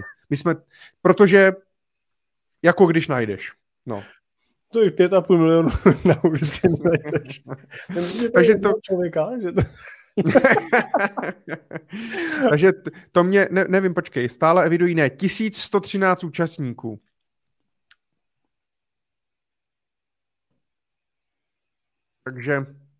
Takže tak. Tak to mě jenom no, jako... A tím si to viděl, ne? A tím si to dobral výsledků. 1000 účastníků, tak, no, tak chápeš, no, ale... je to v průměru 5 000 korun na ten jeden účet a mám pocit, že jako některé lidi prostě to přesahuje nějaký jejich třeba rámec chápání, mávnou nad tím rukou a tak dále, že to není no, mega, že? No, ale jak to teďka říct, v hlavě mě běhají myšlenky, ale ten, kdo měl velkou výplatu, tak si z toho vybral, já vím, že lidem se takhle vrátilo zpátky i třeba jakoby 100 000, jo, nebo nižší 100 000, jo. Takže ten, kdo tam má prostě 5-10 000, tak logicky nevydělával 100 litrů měsíčně. Dobře, teďka asi může, tehda třeba před 5 rokama vydělával třeba 20, teď vydělává 200, tak nad tím možná mávne rukou, ale to je asi malá pravděpodobnost. Takže zase se dostáváme, že sice je to v průměru jenom 5 000, ale pravděpodobně u lidí, pro který těch 5 000 jako může hrát roli. Jo? No, ale pořád jako ber v potaz to, že tady byly postavený systémy na prodej toho druhého pilíře a část těch lidí i přesto, že ty provize nakonec nebyly vlastně atraktivní na to, aby se ty systémy nějaký větší míře startovaly, tak část těch lidí, který nakoupila ten druhý pilíř, prostě nakoupila. Jo, nechtěli ho, nebylo to tak, že přemýšlím nad tím a chci druhý pilíř, ale bylo to tak, že prostě někdo přišel, jo, řekl, že to bude super, že si to mám tady udělat spolu s Povkem, tak jsem si to tam prostě lupnul taky a vůbec vlastně neví třeba, co podepsal, vůbec jako nerozumí těm podkladům, co jim chodí a tak dále. To si myslím, že bude jako podstatná část právě z těch posledních účtů. No, ale... Právě proto mě to ale napadlo to tady říct, jo. Kdyby byl nějaký posluchač, nebo prostě kdybyste někdo s někým se o něčem bavili a tak dále, celkem zajímavá informace. Je to, že jo, tak minulý rok jsme se bavili takhle i o těch ztracených akcích, ještě z kuponové privatizace, kde je taky spoustu peněz. Já vím, že roste schodek, že roste prostě schodek rozpočtu, jo, a že možná ti lidi si řekne, hele, tak když to spadne do rozpočtu, pomůžeme. Přesně. Každá koruna dobrá, prostě je to příspěvek, že jo, no. Ale já pořád si myslím, že s těma penězma individuálně naložíme lépe než stát. Nicméně, pojďme dál, ať se teda, co je další věc, co si lidé nevyzvedli nebo nevyzvedávají, teďka hodně omílané téma s nějakou energetickou krizí, a to je příspěvek na bydlení. Teďka vlastně i zvedali nějaký ty normativy a tak dále, takže mělo by na to dosáhnout vlastně víc lidí s vyššími příjmy a tak dál. A docela mě překvapilo, že až 100 000 domácností to není úplně málo. Kdyby to bylo jako 5 000 domácností, ale až 100 000 potenciálních domácností si vlastně neřeklo o příspěvek na bydlení. A teď je vlastně otázka, protože to mě i samotného jako napadlo, jestli to je kvůli tomu, že o tom neví, nebo se teda hodně se skloňuje, že se za to stydí, že si jakoby vlastně nechcou o to říct, jo. Jako na jednu stranu chápu, na druhou stranu mě to přijde, tak pokud mě chybí nějaký peníze, někdo mě nějaký dává a mám na ně nárok, tak proč prostě částečně teda si nevypomoct. Tak jenom jsem chtěl tady ukázat Ministerstvo práce sociálních věcí. Pan Jurečka hodně ve svých diskuzích omílá, že teda všechno už je online a všechno už jde vyřešit z pohodlí domova, pokud člověk, která má bankovní identitu, tak ale přijde mně, že na tom už jako nějak začínají prostě pracovat, že to mají i přehledný, i ten úřad práce, všechny ty formuláře a webovky a tak dále jsou celkem přehledný, takže je fakt, že spoustu lidí, já řešil jsem pár nějakých konzultací s lidmi, kteří fakt jako obraceli korunu 4x, tak oni nevěděli přesně třeba, na co mají nárok.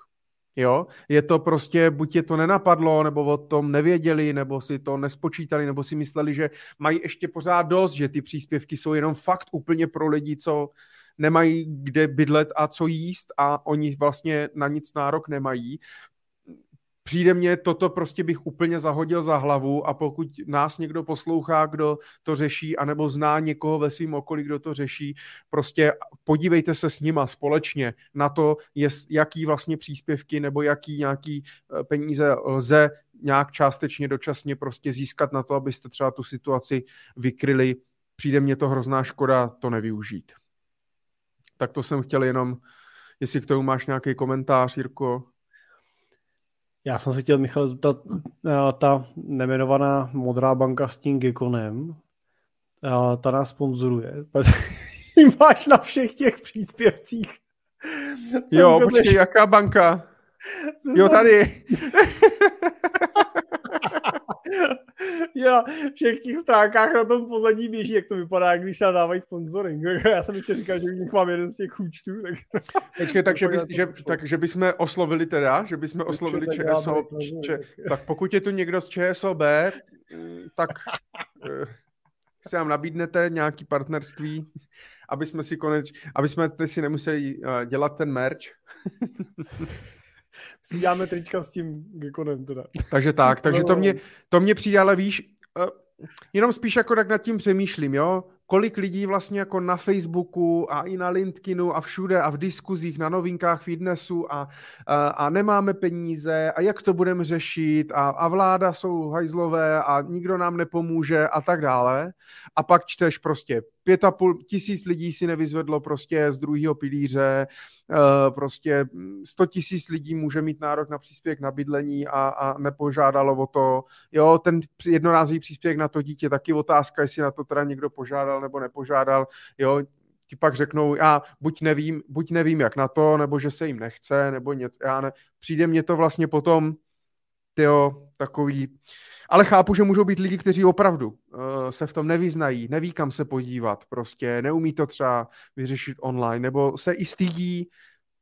Já bych se za to nestyděl. Kdybych na to měl prostě nárok a ten stát zase jakoby dává, tak já mu nějaký daně platím, tak proč si prostě část, abych já si tu svou situaci, samozřejmě jasně, dlouhodobě bych měl dělat maximum pro to, abych nebyl závislý, že jo, na nějakých dávkách nebo nějaký pomoci, že jo, neměli bychom učit tu společnost být závislý na dávkách, ale pokud jsme se prostě dostali do nějaký špatné situace, určitě bych se nestyděl o to požádat. Nevím, jestli máš na to stejný názor nebo jiný. my samozřejmě předpokládáme, že naši posluchači dávky nepotřebují, protože jsou finančně zajištěný a gramotný, a tím dá nechci říct, že do této situace se nemůže dostat nikdo, kdo finančně gramotný je, tak jenom asi to pojďme posunout. Pojďme. Dál. Pojďme. Tak. Já tam mám ještě jedno téma, ale nechal bych si ho klidně na pozdějc. Takže můžem klidně na ty dotazy. Já bych tady možná první dotaz, protože Filip nám už poslal 98 korun, takže si zaslouží, aby jsme jeho dotaz teda vzali přednostně po hodině a čtvrt. No, Filipe, příště to bude chtít víc. Takže já přečtu jenom dotaz. Filip Horák se ptá, jaký máte názor na pravidelné investování do indexu S&P 500, zdravíme Radovana Vávru, na 15 let přes Patria Finance. To je celkem konkrétní dotaz, ale už jsme ho několikrát... je vlastně takový konkrétní a zároveň obecnej a už jsme na něho několikrát samozřejmě v předchozích 16 dílech Money Talk Show odpovídali, ale Jirko, ty určitě rád odpovíš Filipovi znovu. Pokud kouká třeba poprvé, tak jaký máš názor? Vyplatí se pravidelně investovat, najít si nějaký ETF-ko na index S&P 500 s horizontem 15 let přes Patria Finance? A můžeš možná to rozdělit třeba na 3 otázky, jestli se vyplatí pravidelně investovat do indexu S&P 500, jestli dává smysl do něj investovat, když máš horizont 15 let a jestli to dává smysl přes Patria Finance. Je samozřejmě tam řada otazníků, který by bylo potřeba zodpovědět pro konkrétní radu. Takže to je všechno, Filipe, takže díky, bohužel tenhle dotaz nemůžeme zodpovědět, protože tam nemáme... Jenom řeknu samozřejmě, ty otazníky si může Filip nebo kdokoliv sám doplnit. Ale těm otazníkama jsou, jakou částku budete investovat, jestli budete investovat 1000 korun měsíčně nebo 100 000 korun měsíčně, nebo 1 000 000 korun měsíčně, jako ty měsíce se různějí. Zároveň samozřejmě, jaký je ten cíl potom za těch 15 let, jestli budete chtít ty peníze zpátky čerpat nějakou formou renty, nebo jestli za 15 let budete chtít fixně vybrat celou tu sumu jednorázově.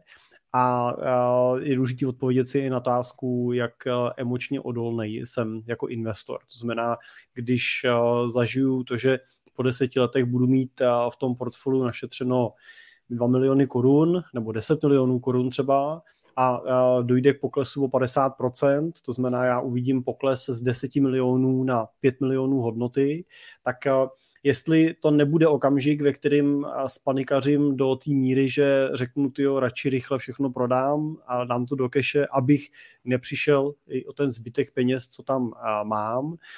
Jestli bude to dostatečně odolný na to si ten pokles vysedět, případně ještě doinvestovat další peníze.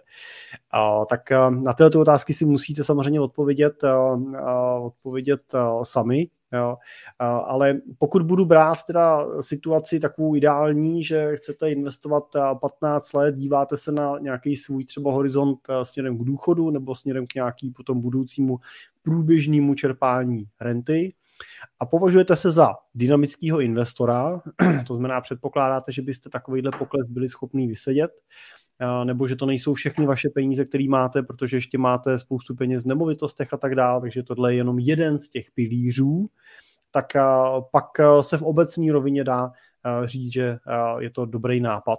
Já třeba sám tenhle nápad principálně aplikuju na svých penězích.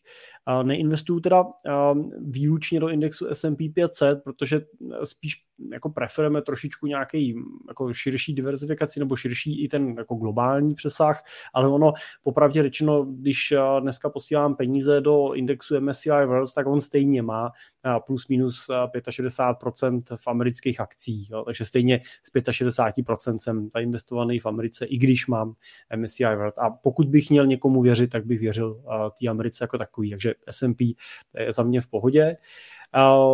Jestli přes Patria Finance, to už je taková jako technická záležitost, kde hodně záleží na tom právě, jakou částku posíláte, jakou formou, jakým způsobem, kupujete to pravidelně, nebo prostě to kupujete jednorázově v nějakých třeba kvartálních trančích a tak dále, ručně. Tohle už je spíš na tom si pak dát vlastně ty poplatky vedle sebe a vyhodnotit. Patria využívá víc formu nějakého vstupního poplatku, Portu zase naopak využívá spíš formu nějakého servisního, průběžného poplatku, neúčtuje třeba ty vstupní poplatky, tak možná by se dalo říct, že dokud tam nemám moc peněz, tak je pro mě zajímavý platit třeba někomu nějaký malej servisní poplatek a investovat bez vstupáku. Když už tam mám hodně, tak zase je pro mě lepší neplatit moc ten servisní poplatek a investovat třeba se vstupákem ty menší peníze, co budou přicházet. Tak to jsou asi úvahy, nad kterými bych přemýšlel při tom porovnávání. Ale jako v principu nevidím důvod, proč by to nemělo být přes Patria Finance. Myslím si, že prostě Patria spolu s Portu za mě jako patří mezi platformy, který bych klidně na ty pravidelné vklady doporučoval. Klidně bych prostě tam ty peníze posílal a dlouhou dobu možná ty poplatky ani nemusíte řešit. Když budete posílat pár tisíc měsíčně, tak vás dlouhou dobu nemusí trápit, jaký poplatek tam je. No, musíš ještě říct, že Patria samozřejmě má taky robo-advisory platformu Indigo. No, já předpokládám, že se bavíme o Indigu, protože... No, nemusíme. No tak já nevím, jak mají nastavený ten systém těch pravidelných vkladů klasicky na Patrii. Tam mám pocit, že spíš mají nastavený ten model těch jednorázových nákupů. Tak, že na ty pravidelné menší vklady bych řekl, že je určený spíš to Indigo. Tak ale... Každému, no tak na Indigu, ale máš na to fíčko, že? Tak každému po chuti. Ale tak, no. Takže ano, máme na to názor v pohodě. Jo? Pozitivní. Jo. Ale samozřejmě, doporučujeme samozřejmě, ale neinvestovat bez zpracovaného finančního plánu. A pokud chcete zpracovat finanční plán a disponujete majetkem minimálně 250 milionů nebo 10 milionů měsíčně, můžete využít služeb společnosti Cimpel a partneři. Ale já si myslím, že v té první fázi je nejdůležitější prostě ty peníze vyměňovat za něco, co bude mít dlouhodobou hodnotu. Za nějaký aktiva, no. Začít investovat. A teď, Michale, budu možná mluvit proti sobě, jo, ale ve svým... Jo, tak to je dobrý, já si myslím, že proti mně... To bych si nedovolil, to bych samozřejmě nedovolil, ale... Ve své podstatě, já si to myslím a máme i tak stavěný třeba náš jako e-shop nebo náš web, že pokud máte k dispozici jako tisíce korun měsíčně, nějaké jako jednotky tisíc měsíčně, víte, že si chcete spořit na důchod a víte, že to chcete dělat formou cenných papírů, tak jako a jste... řekněme, průměrně inteligentní a víc inteligentní člověk, tak to skutečně jako můžete zvládnout sami. Jo? Tu investiční část si myslím, že dneska díky těm roboplatformám bez problémů. Jo? Tak my třeba máme, Michal ukazuje, že na webovkách nějaký balíčky, je tam nauč se investovat, je tam za 250 korun investuj sám, kde vlastně vám pomůžeme si jednoduchý investiční plán sami proklikat, vlastně sestavit, sami si vlastně spočítat, jaký portfolio potřebuju, jak jsem emočně odolnej a je tam vlastně vyklikaný návod, jak si to na jedný z těch platform můžete vlastně sami otevřít. Jo? Máš nám píše brácha. No, můžeš se zeptat. Víme, jestli ho zbudíš. No, Jirka prostě chce říct, pokud prostě jste chudí a nemáte dostatek peněz, musíte si to udělat sami. Můžete si to udělat sami, no. Michale, upřímně, jo, já mám totiž strach. A když máte dost peněz, může vám to udělat i Jirka. Hele, teď, když vynechám jako srandu k tomu, já mám prostě strach z toho, s kým se ten investor na tom trhu potká, když si k tomu malý investor vezme poradce. Protože obavíme, že máme v asociaci těch poradců 100, za který bychom pravděpodobně za asi, doufám, všechny nějakým způsobem dali ruku do ohně, nebo všechno jsou to lidi, kteří mají jako etickou úroveň, mají nějak nastavený vnitřní finanční proces ve firmě a tak dál. Ale máme tady prostě jinak další 10 000 poradců, který třeba v asociaci nejsou a mezi kterýma jsou určitě i takový, který prostě chtějí spíš vydělat, než spíš pomoct. Já bohužel je potkávám. Teď teda musím říct, že se hrozně bavím, pače potkávám i na nákupu nemovitostí. Nakupujeme pro klienty nějaký byty a jsou tam některý kolegové z multilevelových společností, které dělají finance, reality a podle mého názoru, když se neprodá tohle, tak prodají i Herbalife, anebo prostě... Energie už ne, ty už nefrčí teď. Ty nefrčí, prostě, a ty je malá provize, prostě, jo. Ale ne, není provize, ale nedá se sehnat dodavatel, že jo? Jo, není dodavatel. Ale víš co, třeba na těch nemovitostech typicky prostě vidíš, jak ta protistrana, jak ten poradce, ten makléř, jak jde jenom po té provizi, prostě. Jak je jiný, co řeší v kupní smlouvě, je, kdy mu zaplatíš prostě rezervaci a kam mu ji pošleš, aby on z toho dostal ty první body a natekli mu z toho nějaký prachy. Všechno ostatní mu úplně jedno. Jo, je mu to prostě jedno. Jo, a to samé prostě pak jako vídáme v praxi u těch finančních produktů. Jo. A tím pro boha nechci říct, že finanční trh je plný špatných poradců, ale když máte malou investici, když vaše investice budou 3 000 korun, tak ten poradce to s váma nebude dělat jenom proto, aby dostal 500 korun na provizi. Jo? On prostě bude chtít urvat ten biznis ještě někde jinde. Bude chtít vám prodat jiné věci, které třeba úplně nepotřebujete, nebo vám v horším případě předplatí vstupní poplatek na 30 let dopředu a podobné šílenosti. No tam to je ten problém spíš, že řekne, a kdy ty peníze budete potřebovat, v 60, dobře, je vám 25, takže 35 let teda horizont a udělají 35 let krát, měsíc krát částku a vezmou si vlastně na 35 let za to poradenství dopředu. To, tam přichází ti lidi nejvíc o peníze, protože pak trvá třeba 10 let, než začnou vydělávat na sebe. 10 let mu vydělávají na auto a až pak začnou vydělávat na sebe. Jo. Takže z této roviny prostě kvalitní poradenství něco stojí, proto prostě jako my třeba máme nějaký limity, dneska je ten limit na 3 milionech korun vlastně investice, aby to bylo rentabilní pro nás i pro toho investora, aby prostě to mělo smysl a aby jsme to dokázali udělat s nějakou naší jako představou kvality. Pokud chcete investovat 100 000, 1 milion korun, tak určitě je tady spousta kolegů, kteří to budou schopní velmi dobře a kvalitně obstarat. Michal třeba. Tak, a určitě, to tak je prostě. Každý, jo, a to je hrozně jednoduchý, že Michal, já platím 9 zaměstnanců, prostě, který tam na tom dělají, že jo, když tam ten člověk to je schopný udělat sám, dělá těch klientů menší množství, tak to udělá v té kvalitě, ve které to uděláme my a dokáže to udělat za méně peněz. No ale pak je prostě tady jako skupina klientů, který nebudeš chtít řešit, protože prostě nesplní tvoje limity, už by to bylo prostě pod nějakou smysluplnou úrovní a pro tyhle ty lidi my jsme se snažili napsat prostě tu knížku a ukázat, že prostě a tady teda je potřeba doplnit Filipovi, že ano, ta cesta prostě může být velmi jednoduše narvat prostě to pravidelným pokynem prostě do S&P 500 na dalších 5-10 let na to zapomenout a pak se podívat a říct, jo, mám 1 milion Brnku Doubkovi, co s tím mám dělat, jo? Je to krásný vlastně, že si tak jako vychováváme, že vlastně všichni naši posluchači v Money Talk Show šetří, aby mohli být tvoji klienti. Jaký máte cíl? No a šetřím, aby se Jirka o mě postaral. No blbý je, že ve chvíli, kdy oni dojdou k těm 3 milionům, tím budeš brát od miliardy, takže... Ano.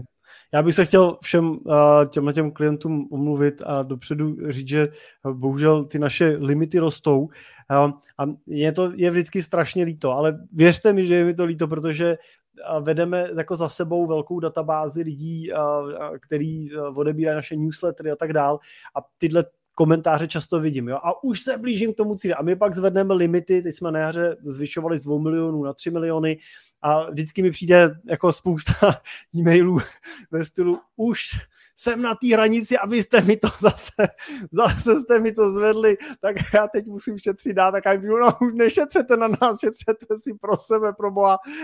Jo, jestli už máte dva, děláte to dobře, tak kupte si konzultaci, my děláme hodinové konzultace a tak dále a nestresujte se tím, jestli jste splnili nebo nesplnili ten limit, a nebo jak říkám, jo, je tady spousta kolegů, jako třeba Michal, kteří to dělají skvěle a dostanete stejný servis. Sárik ještě píše, pánové, děkuji, to, že mě bavíte, je sice fajn, ale ten hlavní důvod, proč jsem viděla snad všech 16 Money Talk Show, jsou informace. Díky vám začínám uvažovat o financích jinak. Ráda vás budu sledovat dál. To jsme samozřejmě rádi, to byl cíl, takže to jsme rádi, že to dává smysl. Jirko, co?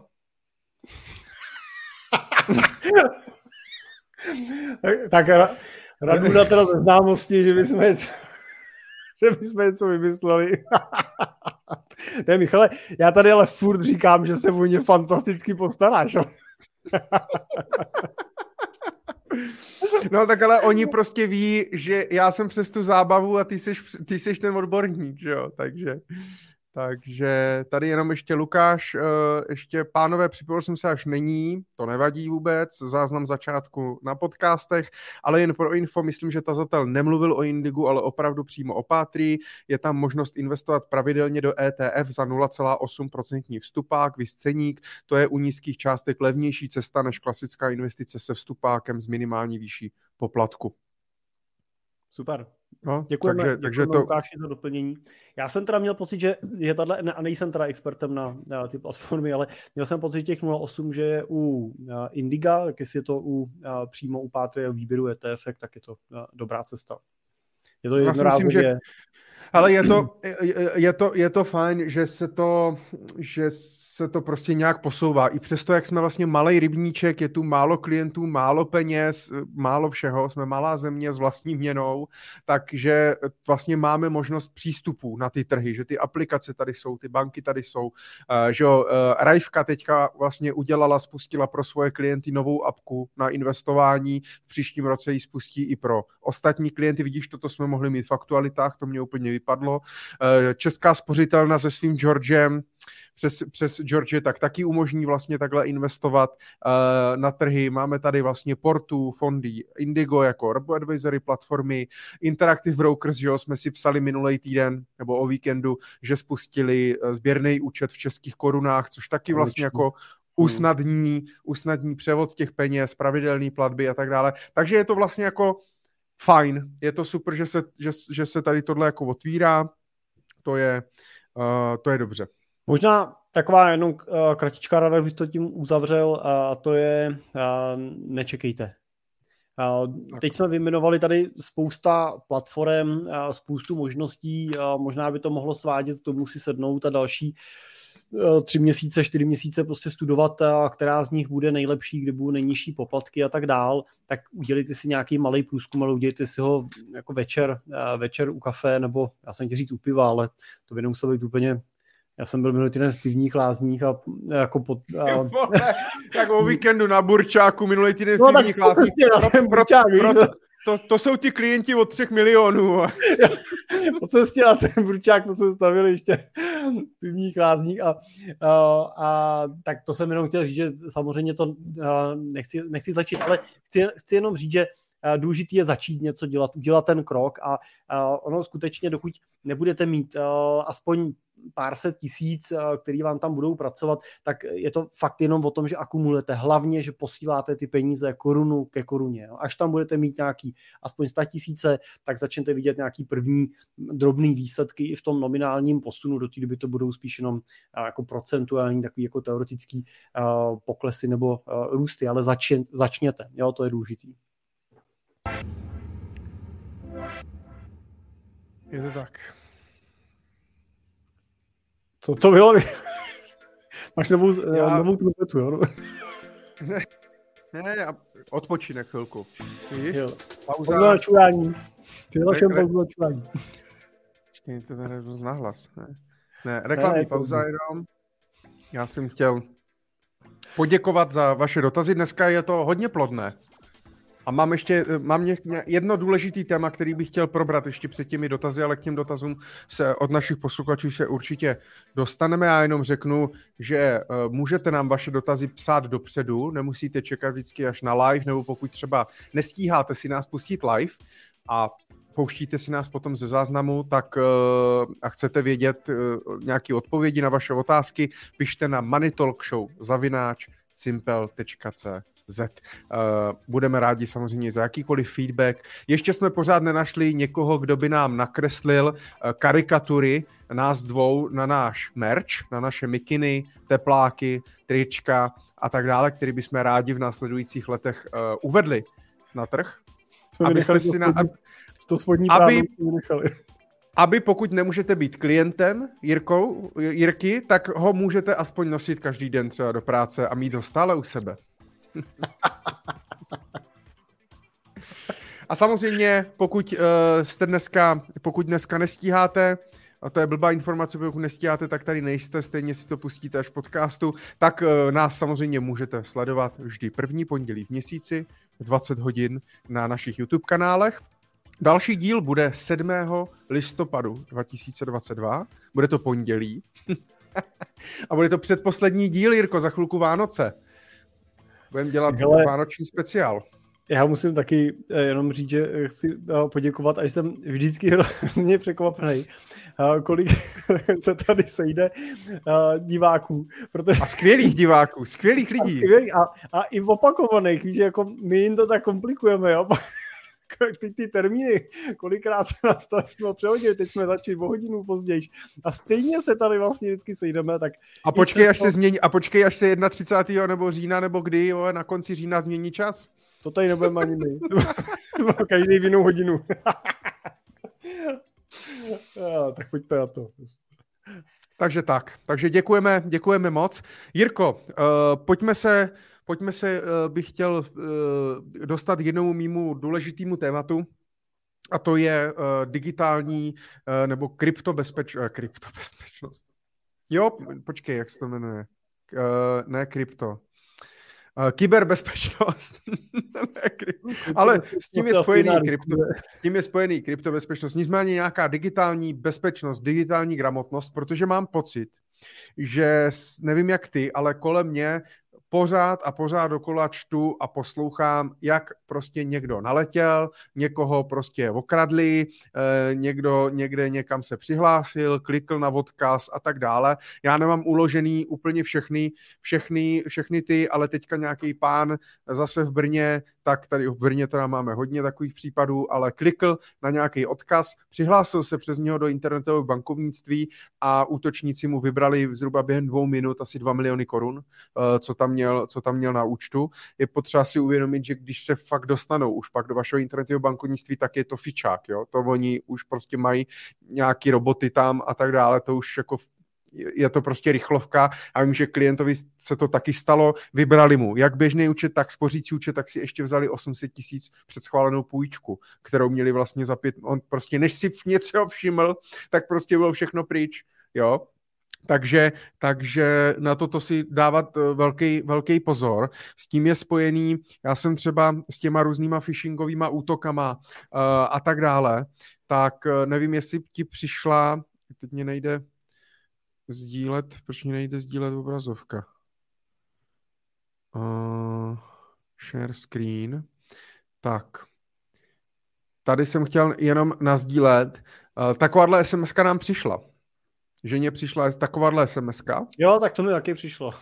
Já jsem to sdílel i na sociální sítě a samozřejmě já, když se na to podívám, tak hnedka vím, že to je blbost, ale samozřejmě vím to hlavně kvůli tomu, že vím, že prostě nic takového neposílali, protože to sleduju, čtu si zprávy, vzdělávám se, že vím, že prostě ministerstvo nic takového neposílá.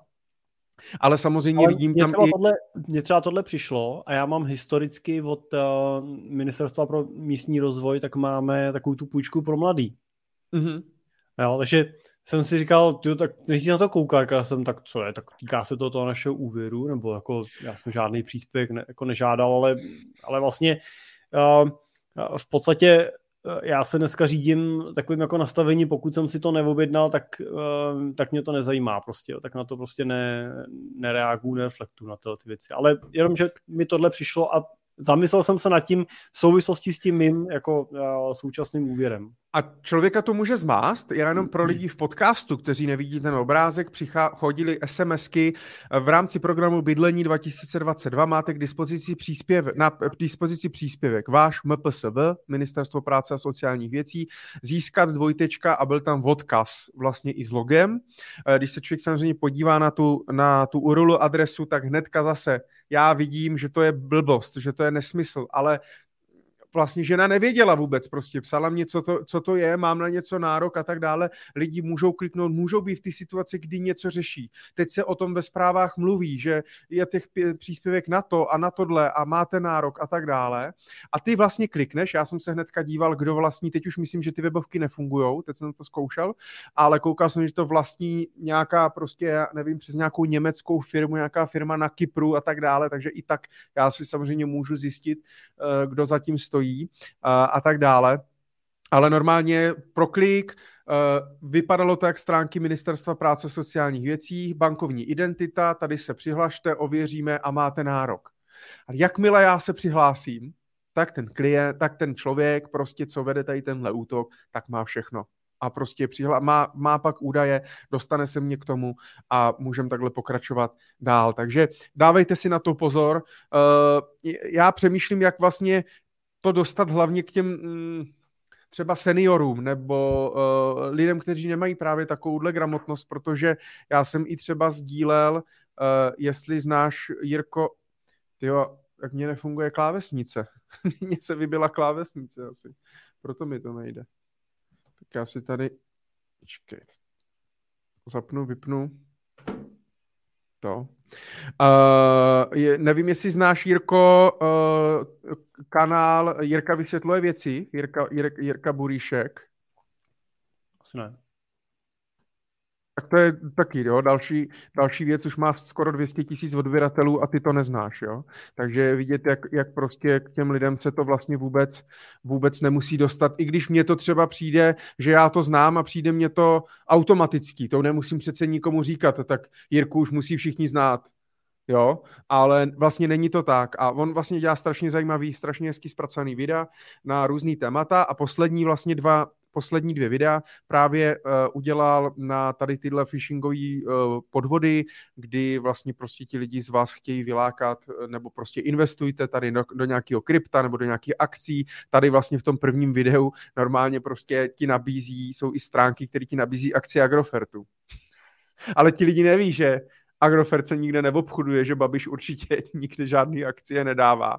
Pak tě to přesměřuje na nějakou kryptoburzu, kde máš nějaký graf nebo něco.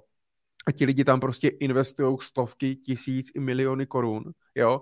Tady vlastně další video, podvodníci, kteří se vydávají za policii, tak ti normálně zavolá prostě borec, že je z banky a že prostě zbyl napíchnutej a tak dále, a takže musí ti zablokovat účet a že musíš prostě spolupracovat s policií a tak dále, vlastně vystresují tě tak, že tím, že prostě ti řeknou, no, když s náma nebudete spolupracovat, tak prostě budete součástí toho trestního činu, takže nesmíte jít do banky to vlastně nikomu říct, teďka to řešte jenom s náma, jo? A normálně prostě ty lidi jim pak prostě postupně si vytváří nějaký pouto, nějaký strach a dají jim pak úplně všechno. Takže určitě tady tyhle dvě videa doporučuju, ale přemýšlel jsem, jak to dostat k těm lidem, protože, že jo, 400, vidíš, že to samo 406 000 zhlídnutí.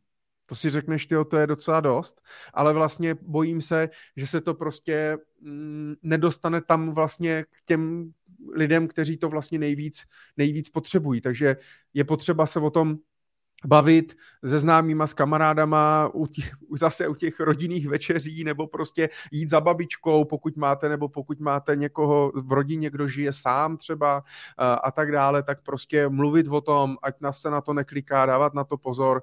Hodně jsou zranitelní prostě ti seniori, kteří pak, a i když se jim něco takového stane, tak vlastně se s tím ani nesvěří, protože se za to stydí, takže to s tou rodinou neproberou a tak dále. Měl jsi někdy kolem sebe nějakou takovouhle zkušenost, že by někdo přišel takhle nějak o peníze? takový ty klasické zkušenosti, že někde na nějaký prezentační akci, jo, to byly takový ty dřív, že jo, co, nevím, jestli to ještě funguje, že dneska, co jezdili s těma... Hrnce, vysavače, nádobí. Všechno možný. Ale z kyber jsem měl takový jako spíš drobný, jo, že... A vždycky mě teda překvapila ta naivita, jo, teda toho známýho, toho člověka jsem si říkal, to přece bys... některé ty věci byly fakt jako naivní, jo? Tady běžela nějaká taková ta přispěj, tady na Facebooku to běželo, jo, teď se o něco ucházíme, tady pošli sem, tady SMSky, protože my se pak nikam dostaneme, jo, pak to chodilo automaticky od toho člověka zase dál, že jo, ale začalo to nějakou jeho jako naivitou, jo, nebo neověřením si nějaký informace, kolikrát řekli, už ta první SMSka, nebo ta první zpráva od té kamarádky, jestli někdo probudal do toho Facebooku, byla taková divná, ale tak jsem si říkala, tak jsem to tam klikla. Jo, ale je to, jak říkáš, no, prostě někdy to je tak jako, někdy je to tak chytrý, tak jako... tak promakaný, když se podíváš fakt na ty videa od toho Jirky, kde on to ukazuje, i sám si to vyzkoušel, že si udělal nějaký pseudonym a přihlásil se tam a tak dále, jakože fejkově poslal peníze. A prostě to je... A i přes to krypto toho je právě hrozně moc. A ti lidi... Zvlášť teď, když vlastně nemají, když se řeší, že nemají peníze prostě a tak dále... No tak to je vždycky o to víc, že jo. Ale my tady, manželka občas něco prostě, co nám tady zbyde, nebo nějaký starší věci prostě, že ho tak jako prodává, dá to někam na ten Svazar. A taky, pošlete.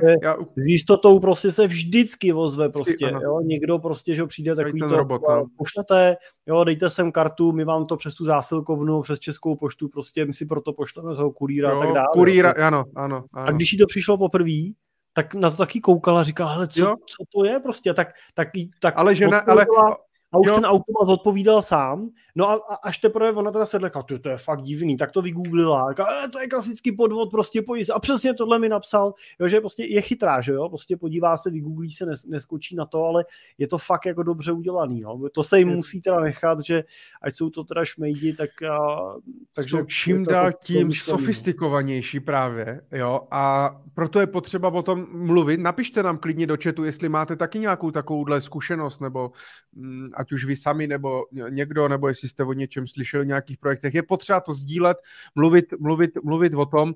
Mně se hrozně líbí i, že udělali novej projekt. Ho tady jenom zapnu.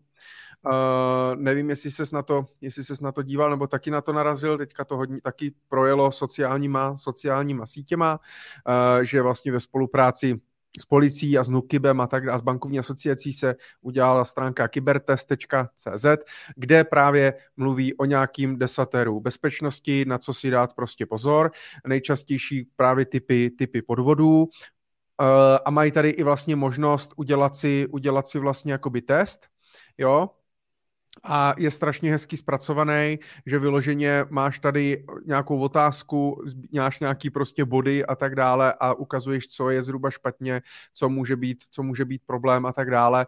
To je strašně hezky. Já jsem si ten test udělal taky, spoustu lidí si to udělalo taky, ale je tě otázka, že ti lidi, kteří vlastně jsou nejvíc ohrožení tady tím, jestli vlastně jsou schopni si ten test sami udělat, nebo jestli vlastně si ho chcou vůbec udělat, jestli se vlastně vůbec dostanou tady k těmhle nějakým stránkám prostě a k těmhle informacím, jo. Nevím, jak to k ním dostat, no. Mluvit o tom je potřeba, aby to fakt bylo prostě, třeba novináři, aby o tom napsali prostě, aby ve zprávách o tom řekli, nebo něco a podporovala se ta digitální gramotnost. Já si myslím, že ta digitální gramotnost společně s tou finanční je prostě stejně důležitý jako dneska už základní gramotnost, naučit se psát, počítat a číst, tak společně prostě naučit se i tu digitální a finanční gramotnost. Takže toto... Já třeba si myslím, Michale, tady já jako to vídám i u klientů, že oni kolikrát oceňujou, že třeba i v těch investicích, když se staráme my o nějaký portfolia jich, takže tam jsou vlastně 3 prvky vlastně bezpečnostní, který chrání toho klienta před nějakýma chybama, Je tam vlastně, kromě toho, že tam je on a platforma, jsme tam ještě my jako mezičlánek, takže když se dělá nějaká změna nebo se dělají výběry a tak dále, tak do toho vstupuje vlastně to, že on dává nebo my dáme, on potvrzuje, jo, pak to běží přes tu platformu, ta to ještě verifikuje a je tam nějaký ochranný prvek, protože i tady prostě v té dnešní době těch APEK, jo, je to otázka jako 2 kliknutí a můžeš být bez peněz, anebo můžeš mít peníze nacpaný v nějakým totálním nesmyslu. Takže kolikrát prostě je zajímavý uvažovat nad tím, jestli si tam nemůžu vložit nějakou jako mezibariéru, něco, čím si to trošku zkomplikuju. V tomhle směru možná třeba fakt u těch starších lidí i případná náštěva té pobočky, třeba té České pošty, prostě, kde ta občas natvrdlá paní na té přepážce prostě se mě jako říká, já si opravdu chci udělat tohleto, co teda jako chci, může být určitou pojistkou před tím, aby někde neudělali nějakou chybu, že na 3 kliky prostě přijdou od svoje životní úspory. No. Tak to je jenom... Prostě, hele, ale ty jsi to řekl krásně, jo? Neklikám na nic, na co jsem si neobjednal prostě, jo. Žádná banka, ani stát, ani prostě málo která takováhle společnost, a hlavně se to týká těch bank, samozřejmě, protože se chcou dostat k těm bankovním účtům, tak vám prostě nepošle nějaký odkaz na přihlášení někam, nebo sama vás nevyzve k něčemu, a když už, tak to samozřejmě většinou se prostě přihlašte přes aplikaci.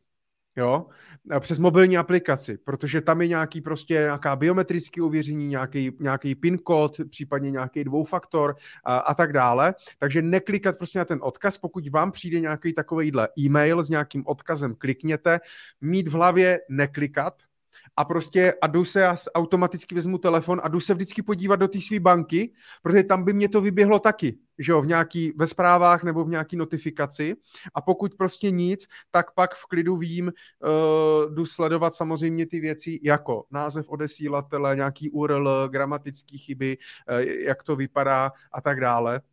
Ten můj klient taky, gramotnej, chytrej, vzdělaný člověk, ale prostě říká, dělal jsem podlahu, prostě měl jsem toho plný zuby, zrovna to přišlo, pozor, prostě utečou vám peníze a tak dále, a já na to prostě klikl a přihlásil jsem se, jo, a za 10 minut mu to došlo, jo, ale to už prostě bylo pozdě, jo. A s tím souvisí jedno téma, maličký téma, který jsem chtěl jenom s tebou, hele,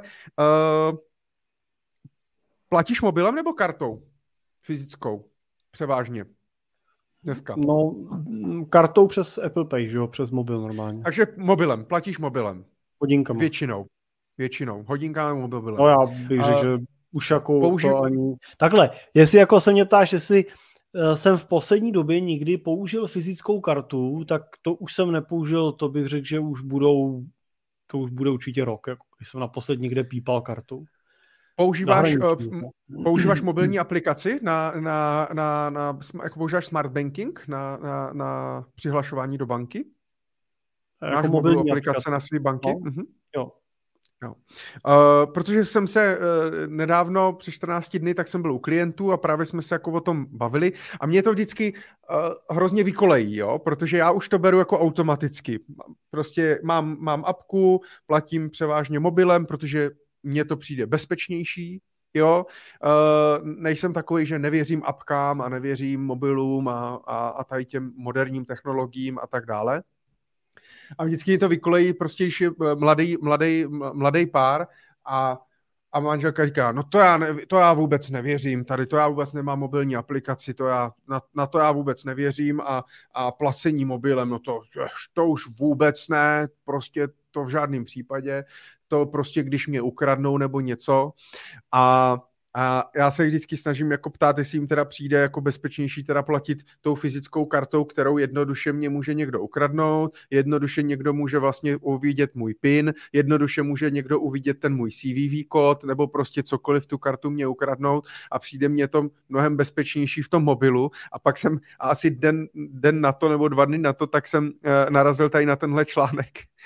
Zase v Brně teda, bohužel. Kdy normálně borec prostě sledoval nějakou důchodkyni, prostě viděl PIN, že jo, protože lidi si nezakrývají dneska, že, prostě to naťukají před všema, lidi se neodhlídnou a A pak jí normálně to prostě, pak jí to normálně vytrhl tu kartu a vybrali prachy. Prostě z toho. Jo?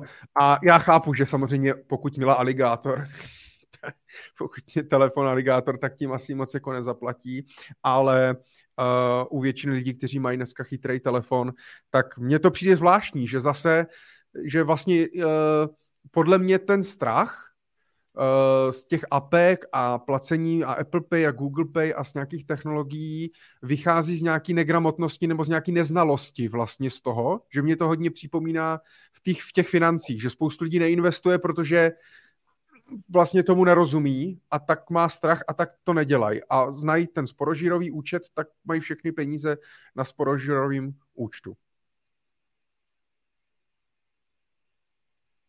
Tak tohle mně přijde jako poměrně zase velký problém, o kterým je potřeba, ale asi, aby teda se mluvilo o té digitální bezpečnosti. Já teda věřím v to, že tím, že děcka ty technologie používají, tak snad tomu budou. Ale taky, že jo, to, že někdo používá technologie, ještě neznamená, že má zabezpečení, používá dvoufaktor, používá silný hesla a tak dále, že? Nevím, já na to nejsem odborník. Ne, tak to já taky ne, ale tak asi si to hlídí. Jako do firmy, ve firmě prostě na to máme prostě zvenku poradce, který do toho chodí kecat a on taky vždycky, že jo, řekne to, že naprostá většina těch útoků prostě a úniků firmní dach prostě proběhne, takže on říká, když vám se sem budu chtít dostat, no tak vám tady prostě přijdu jako klient na nějakou závaznou sůzku, nechám tady prostě ležet jen tak někde ledabyle flešku a dřív nebo později s jistotou tu flešku někdo do nějakého počítače prostě strčí, protože bude chtít vidět, co to je vlastně za flešku. No a jsem tam, že? Takže jako většina těch útoků neproběhne sofistikovaně, protože se vám někdo někudy přes nějaký probourávač hesel prostě probourá do vašeho systému, ale proběhne přesně prostě, protože druhou věc říkal, no tak když tak se nechám najmout jako uklízecí firma a budu vám tady po večerech šůrovat, že? Jako prostě budou hledat tyhle ty cesty a stejně tak tyhle ty podvodníčkové prostě půjdou tou cestou toho, že vám prohlídnou PIN, jo, nebo prostě vám prostě se dostanou přes mail prostě do něčeho a tak dále. No ale spíš co s tím, jak to dostat těm, jak jim to vysvětlit, tak asi... Tak Michale, my jsme udělali dneska, co jsme mohli, ne? Jo, ještě jako, poslední věc. Jsme pořád všichni jako svéprávní jedinci, pokud nejsme svéprávní, neměli bychom s tím majetkem nakládat, pokud jsme svéprávní, tak samozřejmě můžeme si dovolit i svéprávně dělat chyby, nesledovat naučný portály a neřídit se radama, který si tykon tady řek, a pak si taky za ty svoje chyby bohužel musíme nést odpovědnost. No, a co jsem ještě našel, poslední věc, zajímavý web o digitální sebeobraně, tak tady právě je taková jako kalkulačka, za jak dlouho podle délky toho hesla a co obsahuje, za jak dlouho jsou schopni hackři vlastně to heslo prolomit. A když třeba dám jenom čísla, spoustu lidí třeba používá pouze vlastně číselný heslo, nejčastěji, že jo, jako třeba k PIN kartě má čtyři čísla, tak když máš heslo se čtyřma číslama jako PIN, tak ho prolomí celkem rychle. Je zajímavý, že i když třeba má třeba 10 čísel, tak pořád to prolomí se celkem rychle, ale někde třeba překvapilo mě, že potom vlastně s délkou toho hesla i jenom třeba u čísel, tak třeba u 15, když mám heslo 15 různých čísel, tak už to není u klasického PC, už je to skoro nemožný. A třeba když mám 20 čísel různých za sebou, náhodných jako heslo, tak i super počítač mě to prolomí za 27 let. Ale samozřejmě většina lidí nepoužívá 20 místní heslo. A my třeba používáme normálně kýpasy, takže potřebujeme jedno jako silný heslo, který ten člověk musí znát, který musí mít malý, velký písmena, musí mít znaky, musí mít nějakou délku, ale všechny ostatní hesla potom používáme automaticky generovaný, to znamená, jsou to takový ty nesmyslný znaky, který si nikdy nemá šanci zapamatovat, má to x jako znaků, bude to mít dílku přes 10 a tam si myslím, že ta šance jako je slušná, no. To je právě, protože vidí, že nejde ani o to, že má malý, velký písmena, čísla, speciální znaky, pokud to heslo je krátký. Jo, že vidí, že pokud mám 4 znaky, tak prostě pokud mám 6 znaků, ale pokud se dostanu na 10 znaků už tady s tímhle, tak už prostě, ale pořád ještě ty super počítače to zvládnou, jo, ale když se třeba podíváme na 20, tak to už je úplně... To už prostě, a nebo používat prostě ty, jak říkáš, nějaký ty klíčenky, prostě generátory vlastně těch hesel a tak dále. To spoustu lidí vůbec neví, co to je, jak se to používá, kde to vezmou, jak to, jako skoro nikdo to nezná kolem mě. Se vždycky všichni, jo. A ať to neděláme tady IT kroužek. Tak, takže jenom... Musíš být jiný parťáka, paťásem. Ne, jenom jsem chtěl říct, protože těch podvodů a krádeží a prostě nejvíc těch útoků je na bankovní účtu a na naše peníze, takže proto jsem to chtěl říct vlastně v naší Money Talk Show. Tak, nikdo nepíše, takže buď všichni usli z mého výkladu, anebo nikdo teda měli všichni to štěstí, že nikdo nebyl nikdy okraden a nikoho nezná, tak to je dobře. Takže jsem chtěl jenom vzdělávací kolečko, to jsem měl hodně na srdci. A pojďme teda na ty témata, co nám posílají do mailu. Jeden z Tomášů, tak se tě ptal, vrátíme se k těm dluhopisům, protože psal teda, jak to, že má nakoupený nějaký protiinflační dluhopisy a divil se, že padají taky. Přitom inflace roste, tak jak to, že jeho inflační dluhopisy klesají na hodnotě nebo na ceně. Byl to ten dotaz. Klidně to upřesní, ty to psal tobě. Byl to ten dotaz, no.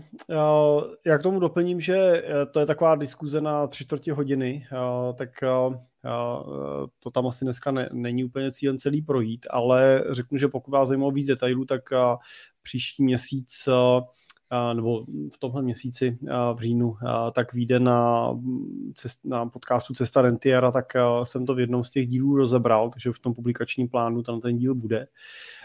Ale zjednodušeně řečeno, proč klesají i ceny dluhopisových fondů, které jsou inflační, protože my známe ten český inflační dluhopis, který nese kupon na bázi inflace, ale ty zahraniční inflační dluhopisy jsou ve většině případů vydávaný s takzvanou inflační doložkou. To znamená, že oni o tu inflaci navyšují hodnotu té jistiny. Pokud je inflace třeba 5%, tak o 5% zvýší hodnotu té jistiny a to pak o 5% zvýší výplatu toho kuponu, ale není to tak, že ten kupon se zvedne z 2% na 5%, ale zvedne se o 5% ta hodnota těch 2%, jo, že to bude 2,1 ten kupon. Takže u těch klasických inflačních dluhopisů, třeba typicky amerických a tak dál, tak je ta inflační doložka řešená tímhle způsobem. Takže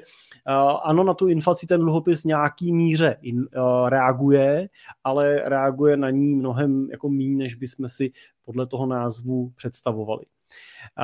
A pak samozřejmě se teda v principu jedná o dluhopis s nějakou mírou nebo s nějakou dobou splatnosti a víceméně s fixním nebo mírně flexibilním kuponem a ten samozřejmě reaguje na pohyb úrokových sazeb. A platí takové pravidlo, že pokud úroková sazba vstoupne o 1%, tak cena toho dluhopisu klesá přibližně o tu dobu, kterou má ten dluhopis do té splatnosti. Jo, což jsou třeba v průměru, bývají ty inflační dluhopisy v průměru třeba 5letý, tak prostě od třeba těch 5% ta cena při nárůstu 1% klesne, což typicky jsme třeba v letošním roce viděli pohyb na amerických sazbách plus minus o 3%, pohyb dluhopisů někde na úrovni o 15% dolů. Já, Michale, zkusím... No, Petr, další dotaz od Petra byl spojený taky s těmi dluhopisy, jestli náhodou teda není čas třeba vyměnit ty protiinflační dluhopisy za nějaký dluhopisy s pevným fixním výnosem. Ale já dokončím tu myšlenku jenom, jo, než odpovím na tu otázku druhou, co říkáš. Tady jsem chtěl ukázat jenom vlastně, jak se to vyvíjí ta čára červená a zelená, nebo fialová a zelená, tak jsou dluhopisy, ty zelený jsou takzvaný tipsy, to jsou krátký americký dluhopisy jako s krátkou dobou splatnosti. Ta růžová jsou ty inflační dluhopisy, ale vydávají... Tak červená, fialová nebo růžová, ty vole? Tak jsou tam...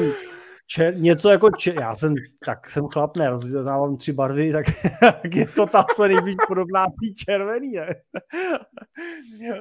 Tak ta tlustá, co na ní teď ukazuju, tak jsou ty státní dluhopisy inflační, to znamená, to jsou ty, o kterých jsem mluvil, ty mají tu duraci kolem třeba těch 5 let, tu dobu do splatnosti kolem 5 let, a ta spodní, ta modrá, tak to jsou dluhopisy dlouhý, to jsou dluhopisy se splatností 20 let a díl, zase státní dluhopisy. No a přesně na nich vidíte, že začaly plus minus ve stejném bodě, tady máme dva roky, a ty s tou dlouhou dobou splatnosti jsou na minus 36%, protože prostě pokud ten dluhopis má splatnost 15-20 let, tak ten pohyb té ceny je mnohem významnější při pohybu rokových sazeb než u těch kratších, ale samozřejmě i ty kratší jsou na úrovni třeba minus 19% a podobně. Takže čím delší dobu do splatnosti u dluhopisu máte, tím citlivější ten dluhopis je na změnu těch úrokových sazeb. A tím se teda, Michal, dostaneme k té otázce, co jsi říkal, jestli není čas na nějakou změnu v portfoliu. Dokud ty sazby rostou, tak je smysluplný mít spíš dluhopisy s kratší dobou splatnosti. Jo, když máte v portfoliu dluhopisy, jakože asi dává smysl tam nějaký dluhopisy mít, tak spíš ty kratší. A jakmile ty sazby dosáhnou nějakého maxima a vy vyhodnotíte to, že je okamžik, kdy pravděpodobně ty sazby už dál nebudou růst a spíš se dá čekat, že v nějaký budoucí době v vašem investičním horizontu budou spíš klesat, tak pak se vyplatí mít ty dluhopisy s delší dobou splatnosti, protože oni tak, jak negativně prudce reagují na růst úrokových sazeb, tak samozřejmě i v obráceně prudce reagují směrem nahoru růstem svojí ceny, pokud ty sazby klesají. Takže my třeba interně čekáme na nějakou chvíli, kdy FED dosáhne nějakého vrcholu, což můžete hodnotit podle toho, co se děje s inflací, podle toho, co se děje s hospodářstvím americkým a podle nějaké té nominální hodnoty té úrokové sazby. A pak přijde okamžik, kdy budeme uvažovat nad tím, že, nebo uvažujeme, že v tomhle okamžiku budeme dluhopisy v portfoliích překlápět na ty dluhopisy s tou dlouhodobou splatností. Takže to neznamená, že pokud mám nějaký ETF-ko na protiinflační dluhopisy a v Americe mě vyhlásí meziroční inflaci 10%, takže mě od druhého dne bude dělat to ETF-ko 10%.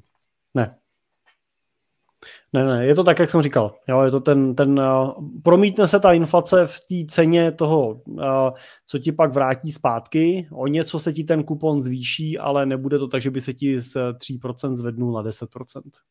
No je hlavně potřeba, že prostě ten protiinflační dluhopis není imunní právě na ten růst těch úrokových sazeb.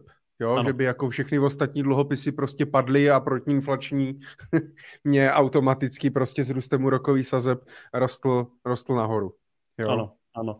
Takže, ale samozřejmě můžeme říct taky to, že pro českýho investora, ty jsi to řekl dobře, může být dneska smysluplný uvažovat i nad investicí do českých dluhopisů nebo do nějakých českých dluhopisových fondů, kde je relativně velká šance, že jsme těch maxim už dosáhli a že ty sazby už neporostou a pak mají samozřejmě ty dluhopisy potenciál toho, že ponesou zajímavý kupon plus případně ty sazby půjdou dolů, takže přinesou ten výnosy v růstu ceny. A to je tam, někdo by se mohl zeptat, jestli teda mám peníze investovat do dluhopisových fondů nebo do nějakých těch repo fondů, který obchodují vlastně ty repo operace nebo nějaký krátký peníze, depozitní vklady a tak dále. Jaký mezi nimi může být rozdíl, když třeba teď v tuto chvíli můžou nést stejný úrok? Tak ten repo fond, je potřeba se na něj dívat principiálně jako na fond peněžního trhu. To znamená, on kupuje krátkodobou investici a bude, tak jak teď pozitivně reagoval na to, že ty úrokové sazby vyrostly, tak stejně tak bude rychle negativně reagovat na to, že ty sazby půjdou dolů. Jo. Takže do repo fondu nějakou hotovost krátkodobější, jo, ale víceméně se dostaneme na podobné hodnoty, jaký dokážete získat třeba na termínovaných vkladech dneska, tak to je asi na zvážení každýho, jo? Jestli prostě radši využije termínovaný vklad nebo radši využije tu fondovou strukturu. Tak tam je to spíš, tam bych řekl, že je stěžejní likvidita. Tam jako o ničem jiným se asi nerozhoduje, že jo, protože... Vůči tomu termíňáku myslíš? No, jasně. Jo, a pak případně samozřejmě, pokud bychom rychle klesali, tak ten termíňák mě to ještě o pár měsíců udrží, že jo, tu sazbu, ale je to hlavně o likviditě, protože zatímco ty repofondy mají třeba i denní likviditu, tak termíňák prostě mám na rok a hotovo. Jo, ale pro některého investora třeba může být nekomfortní to, že pak musí řešit daně. Jo, když mám repofond a prodám tu pozici do 3 let, tak musím danit. Jo. Samozřejmě zase, pokud bych ji držel díl než 3 roky, ale to u toho repofondu na to bych úplně nesázel, tak ji nemusím danit, ale jinak musím do 3 let vlastně podávat daňové přiznání a zdanit vlastně to, což ne pro každýho je úplně komfortní. Jo, když to mám na tom termíňáku, tak tam prostě mě to nezajímá, tam to zdaní banka. Že jo, že... Mm-hmm.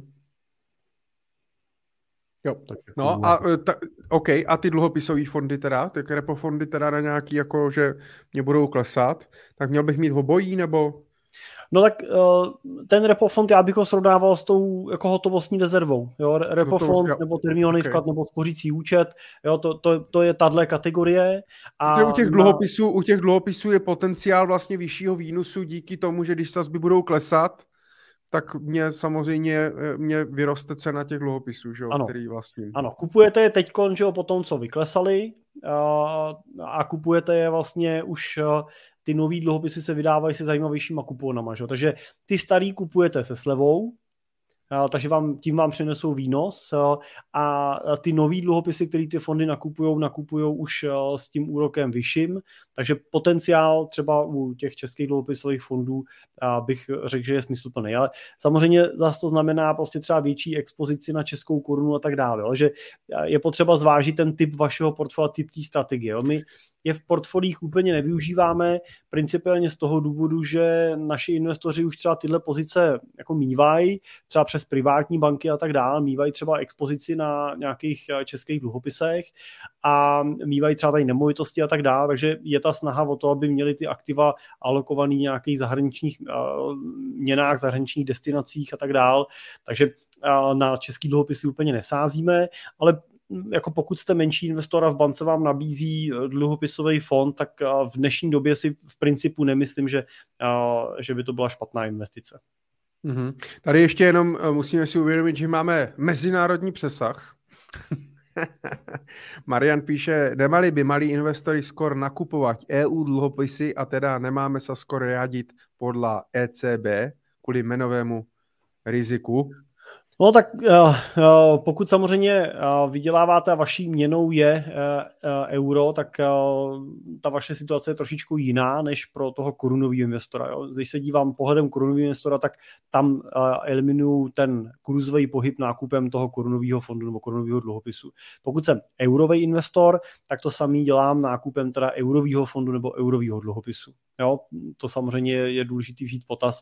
Ta měna může mít pro tu investici jako zásadní, pro tu konzervativnější investici, ty jsi to už říkal, Michale, tak to měnový riziko může být velmi jako citlivý, jo, takže na to je potřeba brát v potaz. Jo. Koupit si jenom dluhopisový fond v portfoliu v cizí měně, tak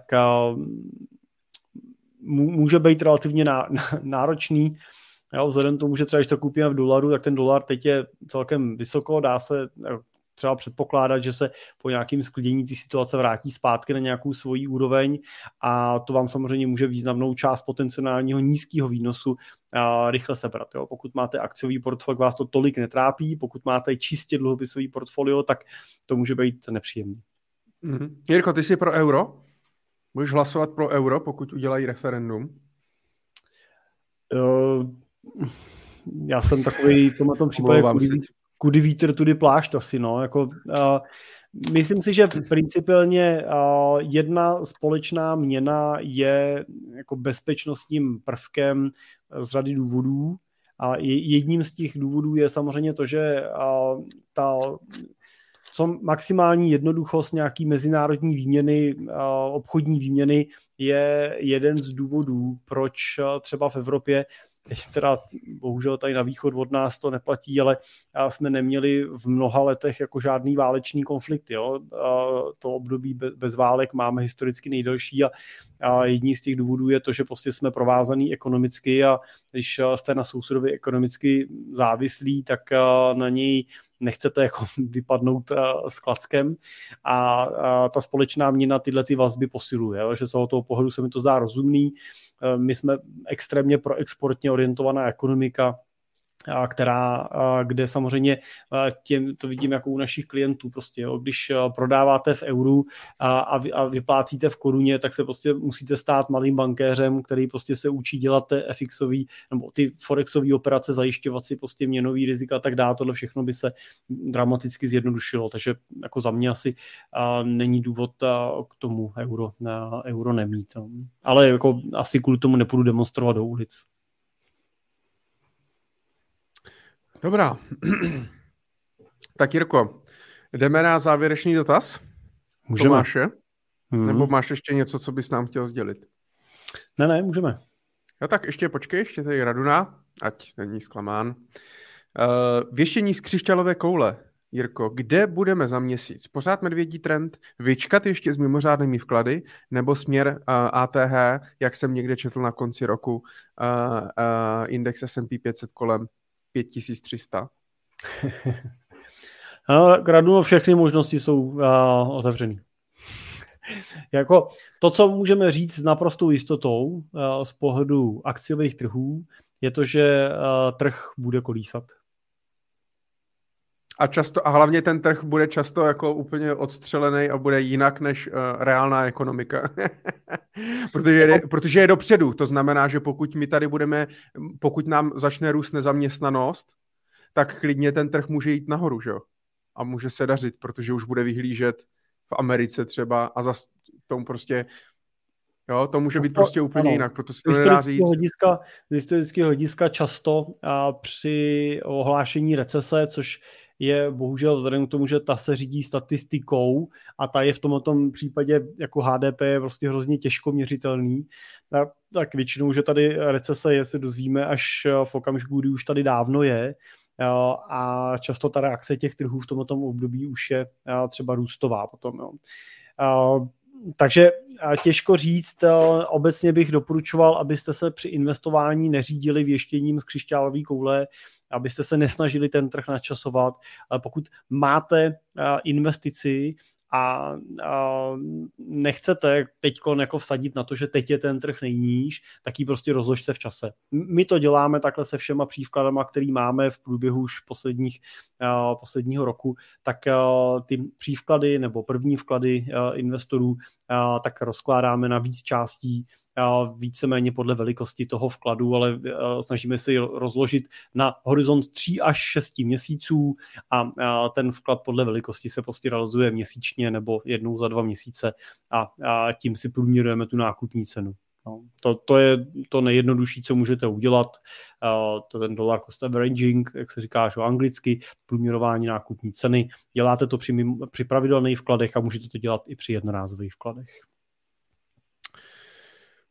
Tak jo, Jirko, připrav se. Mám přečíst celý ten dotaz i co myslíš? Plně, nebo ne dotaz, mám přečíst i jako celý ten e-mail. Asi nemusíš číst úplně celý. Můžeme s tou udělat nějaký výtah, ne? Ale dlouhý. To nevadí. No, každopádně psal nám jeden z našich posluchačů, Tomáš, mladý kluk kolem 20 let, který studuje vysokou školu, finance jsou zájmem, zkouší investovat a tak dále, ale psal nám převážně kvůli tomu, že jeho rodina vybudovala nějaký podnik, má nějaký rodinný majetek, to znamená dejme tomu, dítě nebo vnuk prostě nějakých rentierů, takže přemýšlí prostě nad tím majetkem té rodiny i nad svým, protože samozřejmě potenciální budoucí dědic, který se o ten rodinný majetek dál bude starat a tak dále.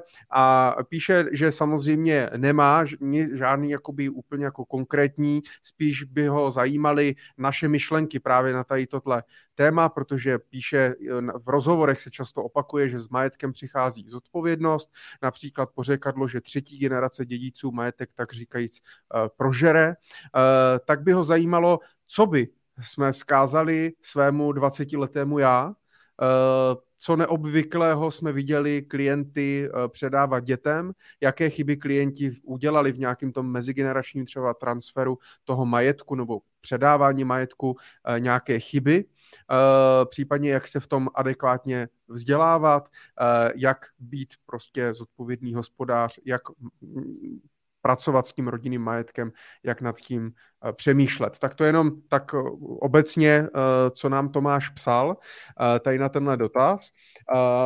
Tak Jirko, jak ty s tím pracuješ? Protože ty to řešíš, to je hodně častá doména, že ty řešíš právě třeba s těmi majiteli těch firem nějaký mezigenerační transfer, řešíš nějaký rodinný ústavy. Stýkáš se vlastně, chodíš na konzultaci i s těmi dětmi a komunikuješ právě s nimi o tom, o tom rodinném majetku, jaký oni mají vlastně s tím teda cíle, co oni by chtěli, nechtěli, jak s tím pracovat a tak dále. Tak co bys z toho třeba vypíchl nějaký třeba častý chyby, který třeba vidíš, že lidé neřeší? Já určitě Tomášovi chci slíbit, že se mi to zdá hrozně jako zajímavý téma, který bych chtěl rozvíst trošku víc do hloubky, to, že víc a více s dětma našich klientů, rentierů setkávám a ta práce s nima je zajímavá a občas jako opomíjená. To docela pěkně Tomáš okomentoval, že se často přes ty rentierský diskuze zapomíná na ty děti. Takže určitě se Tomáši dočkáte nějakého podcastu a určitě plánuju nějaký články na tohoto téma. Děkuju za tu inspiraci. Mně se byla ta otázka, co bych vzkázal svýmu 20-letýmu já. Já bych asi 20-letýmu já svýmu vzkázal jako trošku nohama se postavit jako na zem a trochu pokory do toho svýho života. Jo. Ale jsem si prakticky jistý, že bych se v těch 20 letech neposlech, jo, jako když mi to radil můj táta, já jsem si myslel lecos a teď jsme spolu jeli nějakou akci minulý víkend se skautama vlakem a bavili jsme se v tom vlaku, jsme měli dlouhou chvíli a jsem říkal, hele, jako musím říct, že čím jsem starší, tím víc ti dávám v mnoha těch věcech, co jsi mi jako radil za pravdu. Ale tenkrát jsem to tak rozhodně neviděl. A on říkal, já vím, no tak.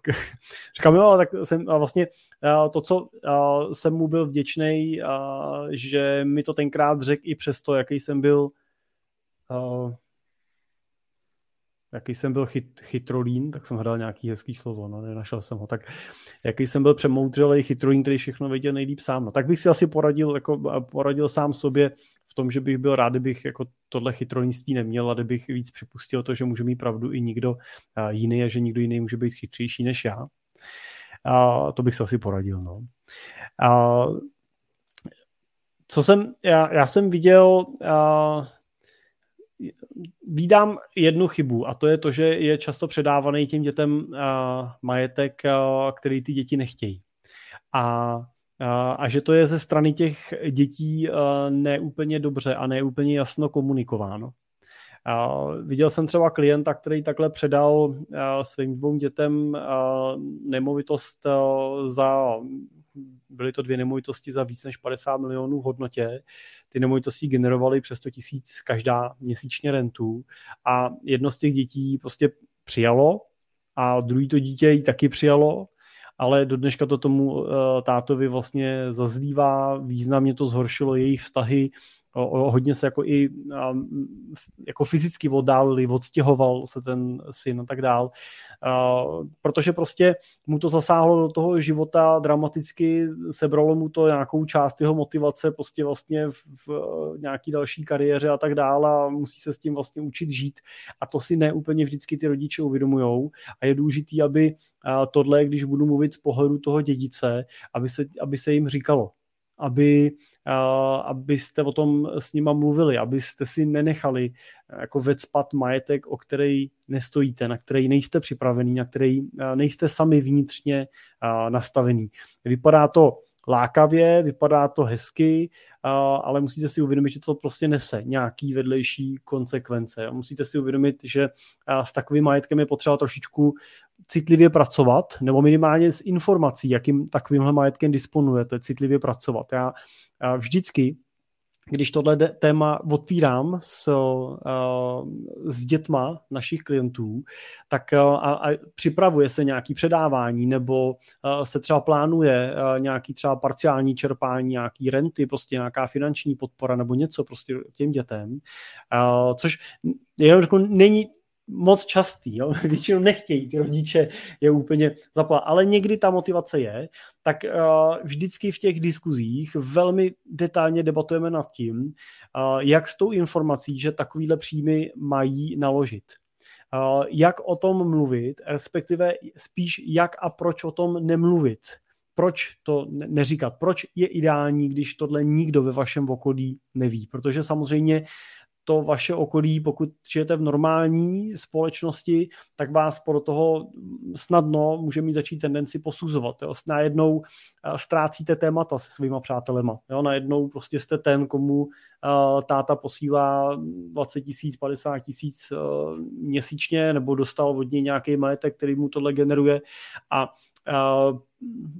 a teď jste vyloučený, můžete ty přátelé ztrácet, jo, je to prostě potom emočně náročný, psychicky náročný, takže je důležitý přemýšlet nad tím, pokud nějaký majetek přijímám, tak jakým způsobem ho přijímám a jakým způsobem budu nakládat s tou informací, že jsem ten majetek přijal. Jo? To je jedna taková věc, kterou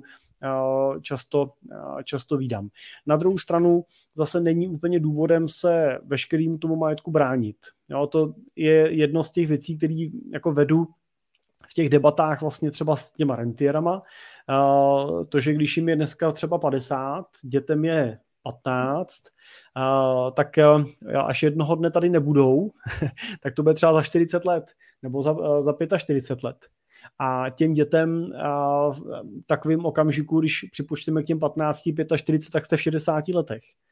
No a že v 60 letech, pokud jste byli jako rozumný dítě, no tak jste se zajistili sami. Tak máte svůj majetek, máte našetřeno na důchod, jo, užili jste si ten život, máte za sebou kariéru, vaše děti už jsou dávno na školách nebo po školách, už máte vnoučata. A to, že vám spadne v 60 letech do klína od rodičů 100 milionů korun, už není úplně požehnáním, už to není úplně radostí, protože váš život to v principu nezmění, ale přinese vám to akorát nový starosti a nový problémy, který s tím, že se musíte naučit takový majetek spravovat, pokud jste na to nebyli připravovaný, tak vám budou prostě v tomhle věku, kdy už si chcete užívat a odpočívat, jenom komplikovat život. Takže tady bych, a snažím se tady otvírat tu diskuzi mezi rodičema a dětma o tom, jaký ten majetek vlastně je, to je vždycky jako první jako dojít k tomu, že se teda otevřou ty karty, protože ty děti to často neví. Vždycky říkám, historku vyprávěl mi syn jednoho našeho klienta a shodou okolností jsem byl s tím klientem nedávno na obědě a nezávisle na tom klukovi mi tu historku vyprávěl i on, jako právě něco, co vidí, že ty děti se nedozvěděly úplně včas. Tak jsem se ptal toho kluka, jak rodiče vlastně se s nimi bavili o majetku, a on říkal, no až se s námi o tom nebavili. Říkám, no tak jak jste, jako víte, že jste disponovali, že jste měli firmu, že ho táta ji pak prodal, tak jak, a on říkal, no, že táta prodal firmu a dostal za to takový ukrutný peníze, jsem se dozvěděl až z Forbesu. No, a ten táta mi líčil tu historiku z jeho strany, říkal, my jsme se s nima o tom úplně nebavili a když pak jsem to prodal, tak oni pak přišli domů s Forbesem, plácli mi to tam o hlavu, jako co to má být a proč oni vlastně vůbec nemají představu, že něco existuje. A je to riziko, který může samozřejmě ty vztahy ohrožovat. No, tohle taky vídám. Ale pozor, je to v obou strany. Není to jenom ze strany těch rodičů, je to i ze strany vás jako dětí se zajímat. Jo? Zajímat a ptát se. Protože taky klientka mi líčila, že chtěla přispět synovi peníze na akontaci na pořízení baráku. Syn bydlí v Spojených státech, takže by mu přidal na akontaci. Bylo to v nějakých jednotkách milionů korun, jo? Nebyla to žádná obrovská suma pro ně. Jo, oni prodali před pár lety úspěšně svoji stavební firmu za necelých 100 milionů korun, takže jsou bez problémů zajištěný. No a když to s tím synem probíral, tak syn jí řekl, že se asi zbláznila, že řekni to po Skypeu, po Teamsu, měli spolu online, takže že se asi zbláznila, že přece po ní nemůže chtít peníze, teď ona je v invalidním důchodu a on by měl posílat peníze jí a ne, že ona jemu. No, ona se urazila, co se jako zbláznil, no, že teď přece celý život podnikal, je to si, jako, on říká, to si o mě myslí, že jsem úplně blbá, že jsem jako prodala to podnikání a nezůstaly mi žádný peníze, nebo že bych ti nabízela peníze, který nemám, no což on jí to položil teda. No, takže to pak spolu zase ladili, ale ano, oni to s ním mohli komunikovat, ale on se mohl zajímat, on přece jako děti nejste jako hloupí, že jo? Přece jako děti vidíte, že ty rodiče disponujou, že mají firmu, že máte nějaký dům, že jezdíte na nějaký dovolený, tak to téma prostě je dobrý odtýdat, zeptat se, a jak to tady platíme, a jak máme tady barák, a jak s tou firmou, a jaký máš vlastně plány. To jsou prostě otázky, které můžete začít pokládat a asi to není při první otázce, jestli táta sedne, vezme tužku papíra, udělá vám soupis majetku, ale jako postupně po kouskách, krůček za krůčkem prostě se dostanete k tomu, že trošku rozkryjete ten oblak. No a pak byste měli pokračovat dalšíma otázkama. No, otázkama typu, a co vlastně ode mě třeba čekáš a jaký máš plán s tím majetkem a čekáš, že já budu nějakým způsobem do toho zapojovaný a co když nebudu chtít, jak to budeš řešit, jak k tomu přistoupíme. A tohle jsou otázky, které my je otvíráme z pohledu toho mediátora, který tu debatu vede a my ji musíme vést třeba při konstrukci rodinné ústavy, tak ji musíme vést mezi těma rodičema a dětma, protože přesně je rodinná ústava je dokument, který vlastně synchronizuje ty pohledy těch rodičů a dětí na to, jak vlastně s tím majetkem chcete do budoucna disponovat a jak ho chcete společně vlastně spravovat, jak se do něj kdo máte zapojovat, jaký hodnoty a co by měl ten majetek podporovat a tak dál. A právě ta synchronizace těch společných hledisek je naprosto zásadní pro úspěch jakýkoliv takovýhle konstrukce, ze který pak můžou vyjít nějaký technický konstrukty typu svěřenských fondů nebo nějakých rodinných holdingů nebo nějakého předávání majetku a tak dál. No, ale já třeba se snažím a preferuju tu myšlenku toho, aby byly děti zapojený do té správy majetku, pokud teda se tomu zásadní principu nebránějí, tak aby ten prostor dostali, aby měli prostor na tom v nějaký míře bezpečný vůči jejich schopnosti vydělávat peníze, měli možnost participovat i na těch potenciálních výnosech, protože vždycky vedeme tu diskuzi, jo? Když bude vaše dítě umělec a vy budete šťastný, že je umělcem, protože sami máte uměleckou duši, ale tělem jste tvrdý biznismen, který prostě celý život vydělával prachy a vidíte, jak vás to třeba jako semlelo nebo co vás to stálo a nepotřebujete, aby to dítě absolvovalo. Tak pak je vždycky ta úvaha, co když to dítě teda bude dělat práci, která ho baví a naplňuje, bude jí prostě dělat za méně peněz, než kdyby dělalo prostě v korporátu nebo prostě převzalo řízení vaší firmy, ale bude šťastný, tak nemělo by mít prostor k tomu, aby třeba participovalo na tom svým budoucím dědictví v tom, že nějakou část prostředků třeba bude moct získat z těchto peněz. Typicky, tak já si můžu dovolit díky svojí práci platit si byt 2+1 nějakého standardu, ale s těma 2 dětma už je to docela malý, tak co když teda uvolníme část peněz z budoucího dědictví na to, že si budu moct zaplatit byt 4+1, no, já na ty 2 dva pokoje navíc třeba dostanu nějaký příspěvek z toho rodinného fondu a ty 2+1 si budu platit svojí hypotékou, kterou bych platil normálně, ale můžu celý život prostě teda užívat jako bydlení nějakého vyššího standardu, který trošičku odpovídá i té naší rodinné situaci. A nebudu se pak možná v těch 60 letech hloupě pokládat otázku, proč jsem celý život musel bydlet se svýma 2 dětmama nahňoucanej ve 2.1, když teďkon v 60 letech zdědím 100 milionů korun.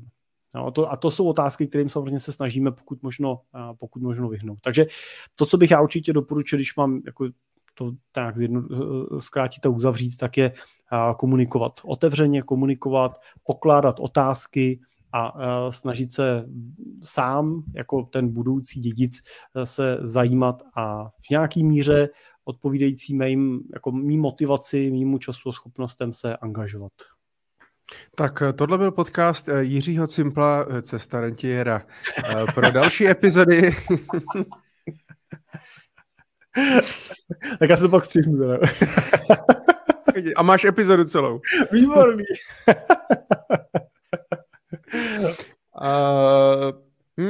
Ne, máš pravdu, já jsem o tom mluvil, jestli si to vybavíš vlastně v minule, před měsícem. Jak na konci taky vlastně jsem o tom mluvil, že jak je důležitý komunikovat. Jak vlastně často děti to neřeší vůbec, často třeba ze strachu nebo s tím, ale tak táta, on je takový, on stejně o tom nemluví a to, ale pak třeba se ho zeptají nebo něco a zjistí, že táta vlastně o tom mluvit chce, ale čekal, až třeba to dítě přijde jako, jo, a projeví nějaký ten zájem, anebo je to obráceně, že ti rodiče prostě o tom jako nemluví a pak to dítě najednou je před to postavený, zvlášť pokud třeba se stane nějaká nehoda nebo něco a řeší se vlastně to dědictví. Teď jsem taky nedávno řešil, jedna známá, tak umřela jí máma a vlastně kvůli dědictví a prostě majetkům a tak dále, tak se úplně skurvily všechny vztahy prostě se sestrou, se synovcem, s neteří, protože tam začali všichni prostě hádat a tak dále. A je to vlastně, to vůbec za to nestojí potom, jak si člověk říká, tyjo, já radši kdyby žádný peníze nebyly, žádným dědictví nic, ale prostě měli jsme vlastně dobrý vztahy, vlastně udrželi se ty vztahy. Takže souhlasím s tebou, komunikace, mluvit o tom, co teda bude s těma nemovitostma, co bude s tou firmou, nebo prostě jak to je, co s tím, prostě budu to spravovat, nebo bude tam někdo chtít bydlet, prostě kdo se bude starat o ty nemocný rodiče a tak dále. Myslím si, že rodinná ústava jako taková, jasně, neděláš z toho 100stránkový elaborát pro rodinu, která má majetek 10 milionů a 1 byt, ale jakousi pomyslnou rodinnou ústavu může mít každá rodina úplně, bez rozdílu vlastně jako výše majetku. Jo? A nemusí to mít napsaný, ale pomyslně, je to přece, rodinná ústava je o nějakých principech, pravidlech, o nějakých vizích třeba té rodiny, o nějaký kooperaci, spolupráci, jo? Takže tak to cítím já. On pak samozřejmě bude strašný rozdíl, když se bavíme o majetku, že ti dědicové dostanou v řádu třeba desítek milionů, což je dneska prostě prd. Jo, protože si každý jeden koupí barák, druhý byt v Praze a je podědictví. Jo? A je rozdíl, pokud podědím miliardu. Jo, to je pak zase, k tomu je přístup pak prostě úplně jiný. Líbila se mně i ta myšlenka, že ono je samozřejmě to, jasně, když člověku, který řeší, z čeho zaplatí nájem a řekneš, no, ti chudáci, kteří podědili těch 100 milionů a teď se na ně všichni kamarádi vykašlali nebo všichni je chcou teďka podvést, to jsou chudáci, tak ten člověk, co řeší, kde vezme na nájem, si bude ťukat na čelo. Ale my jsme to téma jednou spolu řešili. Já jsem se tě na to ptal, jestli vlastně se ti nestalo, když se ti v biznisu začalo dařit, začal si víc vydělávat, začal si investovat, kumulovat majetek a mít víc peněz, ale jezdit třeba i na lepší dovolený, koupil si větší dům, lepší auto, lepší restaurace a tak dále, jestli jsi vlastně kvůli tomu třeba nepřicházel vlastně o nějaký ty kamarády, že vytráceli se nějaký ty témata, nebo že ti mohli začít závidět, mohla jsi tam cítit prostě něco a najednou jsi mohl kvůli tomu, že ty jsi úspěšnej, vlastně zůstat úplně sám. A jo, jak jsi mluvil o tom, že vlastně ti lidi, co pak podědí velký majetek, já mám nějaký kamarády, nějaký spolužáky, se kterýma to a najednou jsem od nich, jo, úplně mimo, to je strašně těžký. Je, no. To jako, Je a je dobrý vědět, že v tomhle nemusíte být sami. Jo, tady si myslím, že jako z velikostí toho majetku obrovsky roste přidaná hodnota a teď nechci říkat jako nás, ale obecně, jo, nějakýho prostě zkušeného poradce, někoho, kdo má prostor k tomu vidět a možnost jako multiplikovat nějakou zkušenost, jo, že vidíte ty chyby, které už nikdo někde udělal, tak jednoznačně přináší přidanou hodnotu. Ať už ze strany, když se na to díváte z pohledu toho dědice nebo z pohledu toho otce zakladatele, tam prostě stejně neexistuje oddělená bariéra. Stejně pokud prostě to má být smysluplný, tak se musíte dívat potom s obou dvou těch pohledů a pracovat s oběma dvouma stranama a jedno ze který strany ten impuls tomu pojďme si k sobě někoho vzít přijde, jestli to je prostě od spoda, od dědice nebo od spoda, od toho otce, ale nejčastěji, že to od těch otců a pak jenom potřeba, aby ty dědici byly té diskuzi otevřený. No, tak, taky neúplně vždycky to tak je.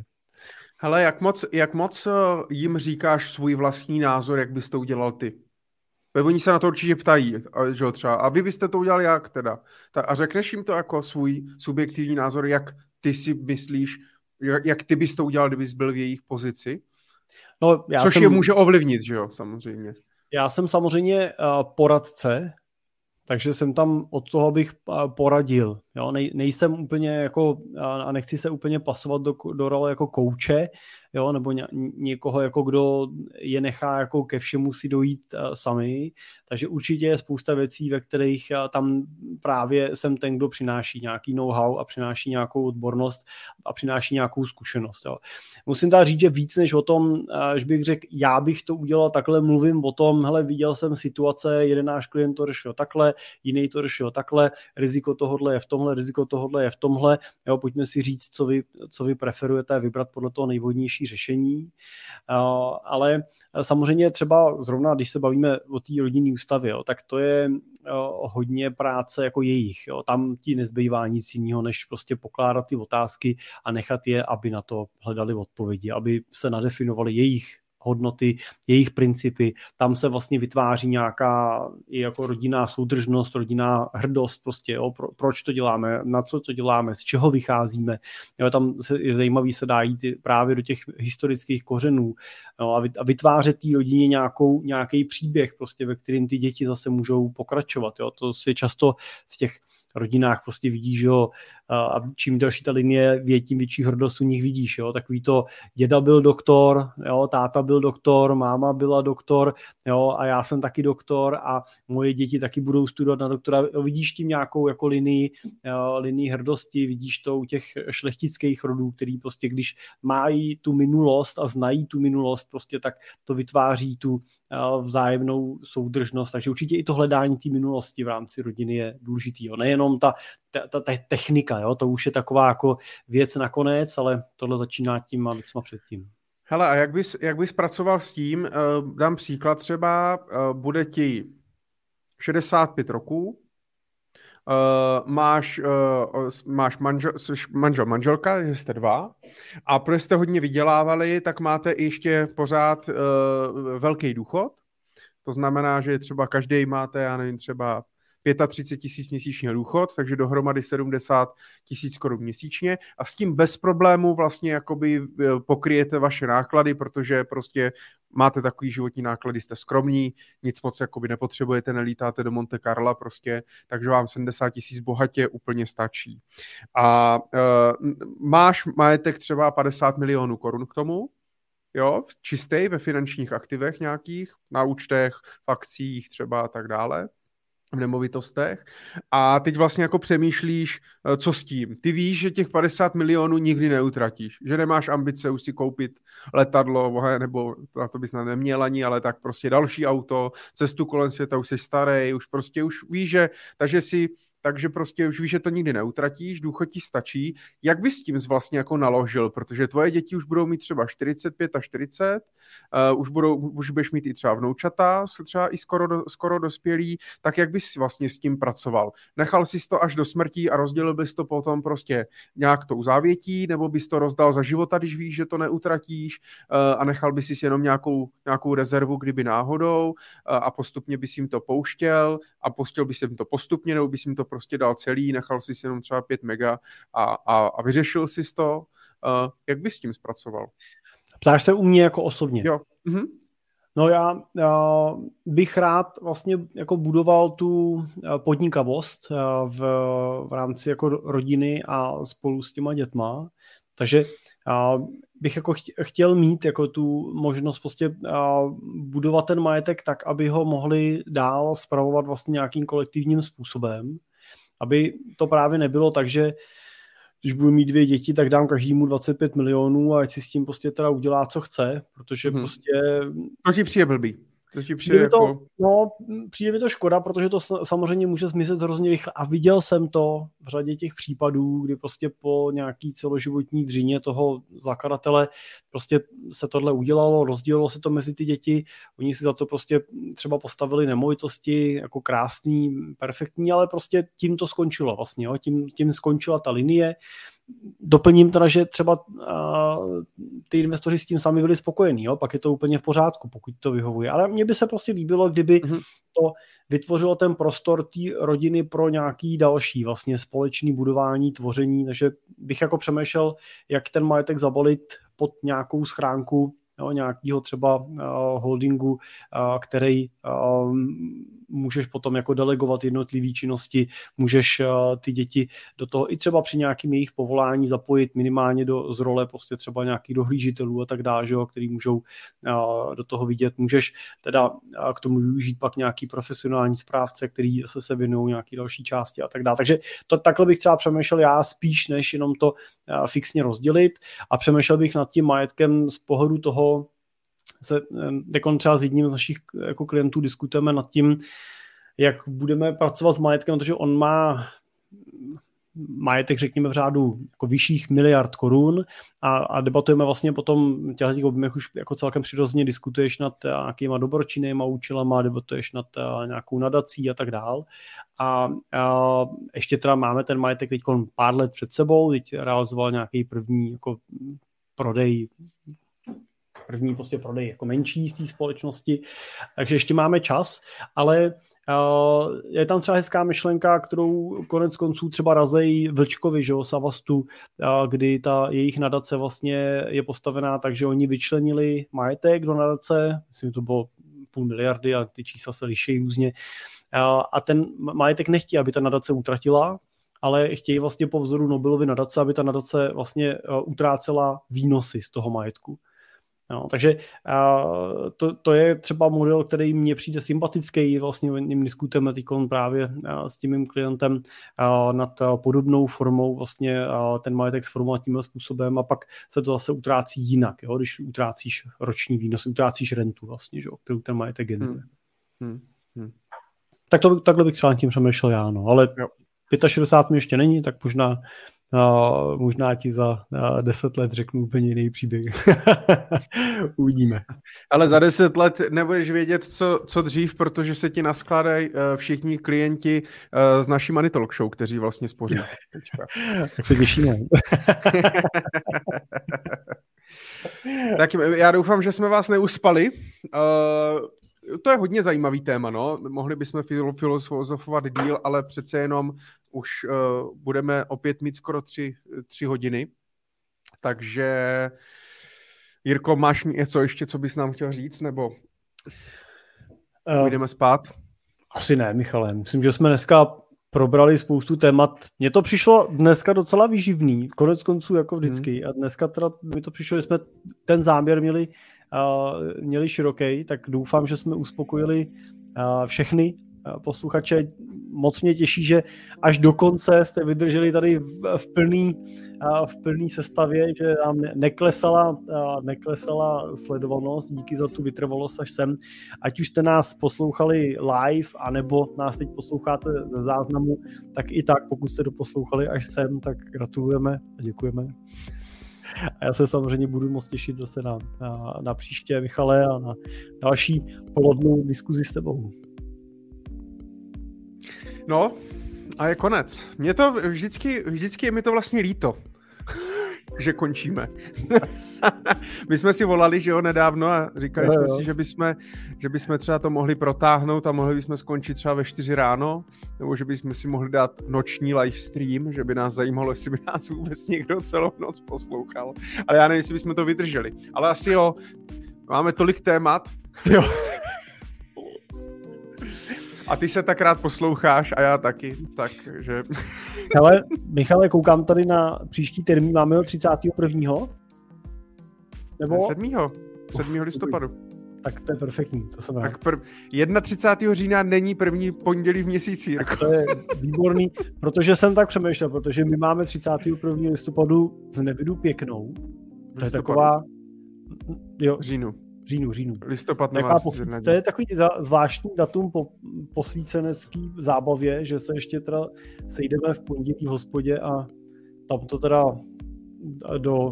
dokončíme ten víkend. Tak jsem si říkal, že by to bylo večer asi pěkný, tak parádně máme to i další ten týden.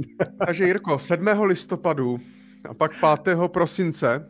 Já to mám i napsaný, už na to koukám. Já jsem skočil na toho 7. to mám tak napsaný. 7. listopadu, 5. prosince a končíme rok 2022. Končíme. Pak už máme rok 2023 a co, Jirko, budeme pokračovat? Napište nám nejenom teď do chatu, ale napište nám na moneytalkshow@cimpel.cz, jestli máme pokračovat, jestli vás baví naše show, co bychom mohli vylepšit, co bychom mohli upravit, přidat, zkrátit, prodloužit, pozvat někoho, nevím.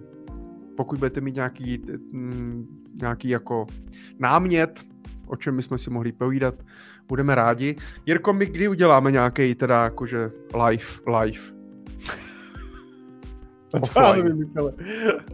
Radu napíše, uděláme silvestrovskou Money Talk Show. My jsme se domlouvali, že na Silvestra nám asi budou prarodiče hlídat dítě, takže já bych mohl možná. Ale myslím si, že ženy nebudou úplně rádi. Ty tvoje žena Martě asi...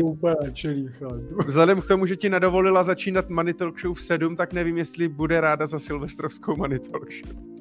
No, tak to úplně bych to neházel na manželku, ale musím říct, že toho mezi návratem z práce a začátkem táčení Money Show není příliš a rád bych své děti potkával jinak než v pyžámku. Tak. Ne, nechceš být pyžamový táta, já vím. Nechci. Takže... No, tak bych se tím musel zamyslet. No, uvidíme. Já bych chtěl ten merch. Tak pokud byste znali někoho, kdo nám nakreslí karikatury na náš merch, budeme rádi, ale nevím, no. Ale tak zase co? Sice, tak by si to sice koupilo pouze našich 30 loajálních posluchačů. Ale bychom měli nějaký poznávací znamení. Takže díky moc, že jste doposlouchali až do úplného konce. Díky moc za dotazy, které jste pokládali teď live nebo na e-mail. Vážíme si toho, jsme moc rádi, že nás podporujete. To nám dodává další energii a další sílu pokračovat dál. A tak? Já se nerad loučím, Jirko. Tak jo. Tak díky a zase příště. Tak ahoj. Jo. Díky. Ahoj.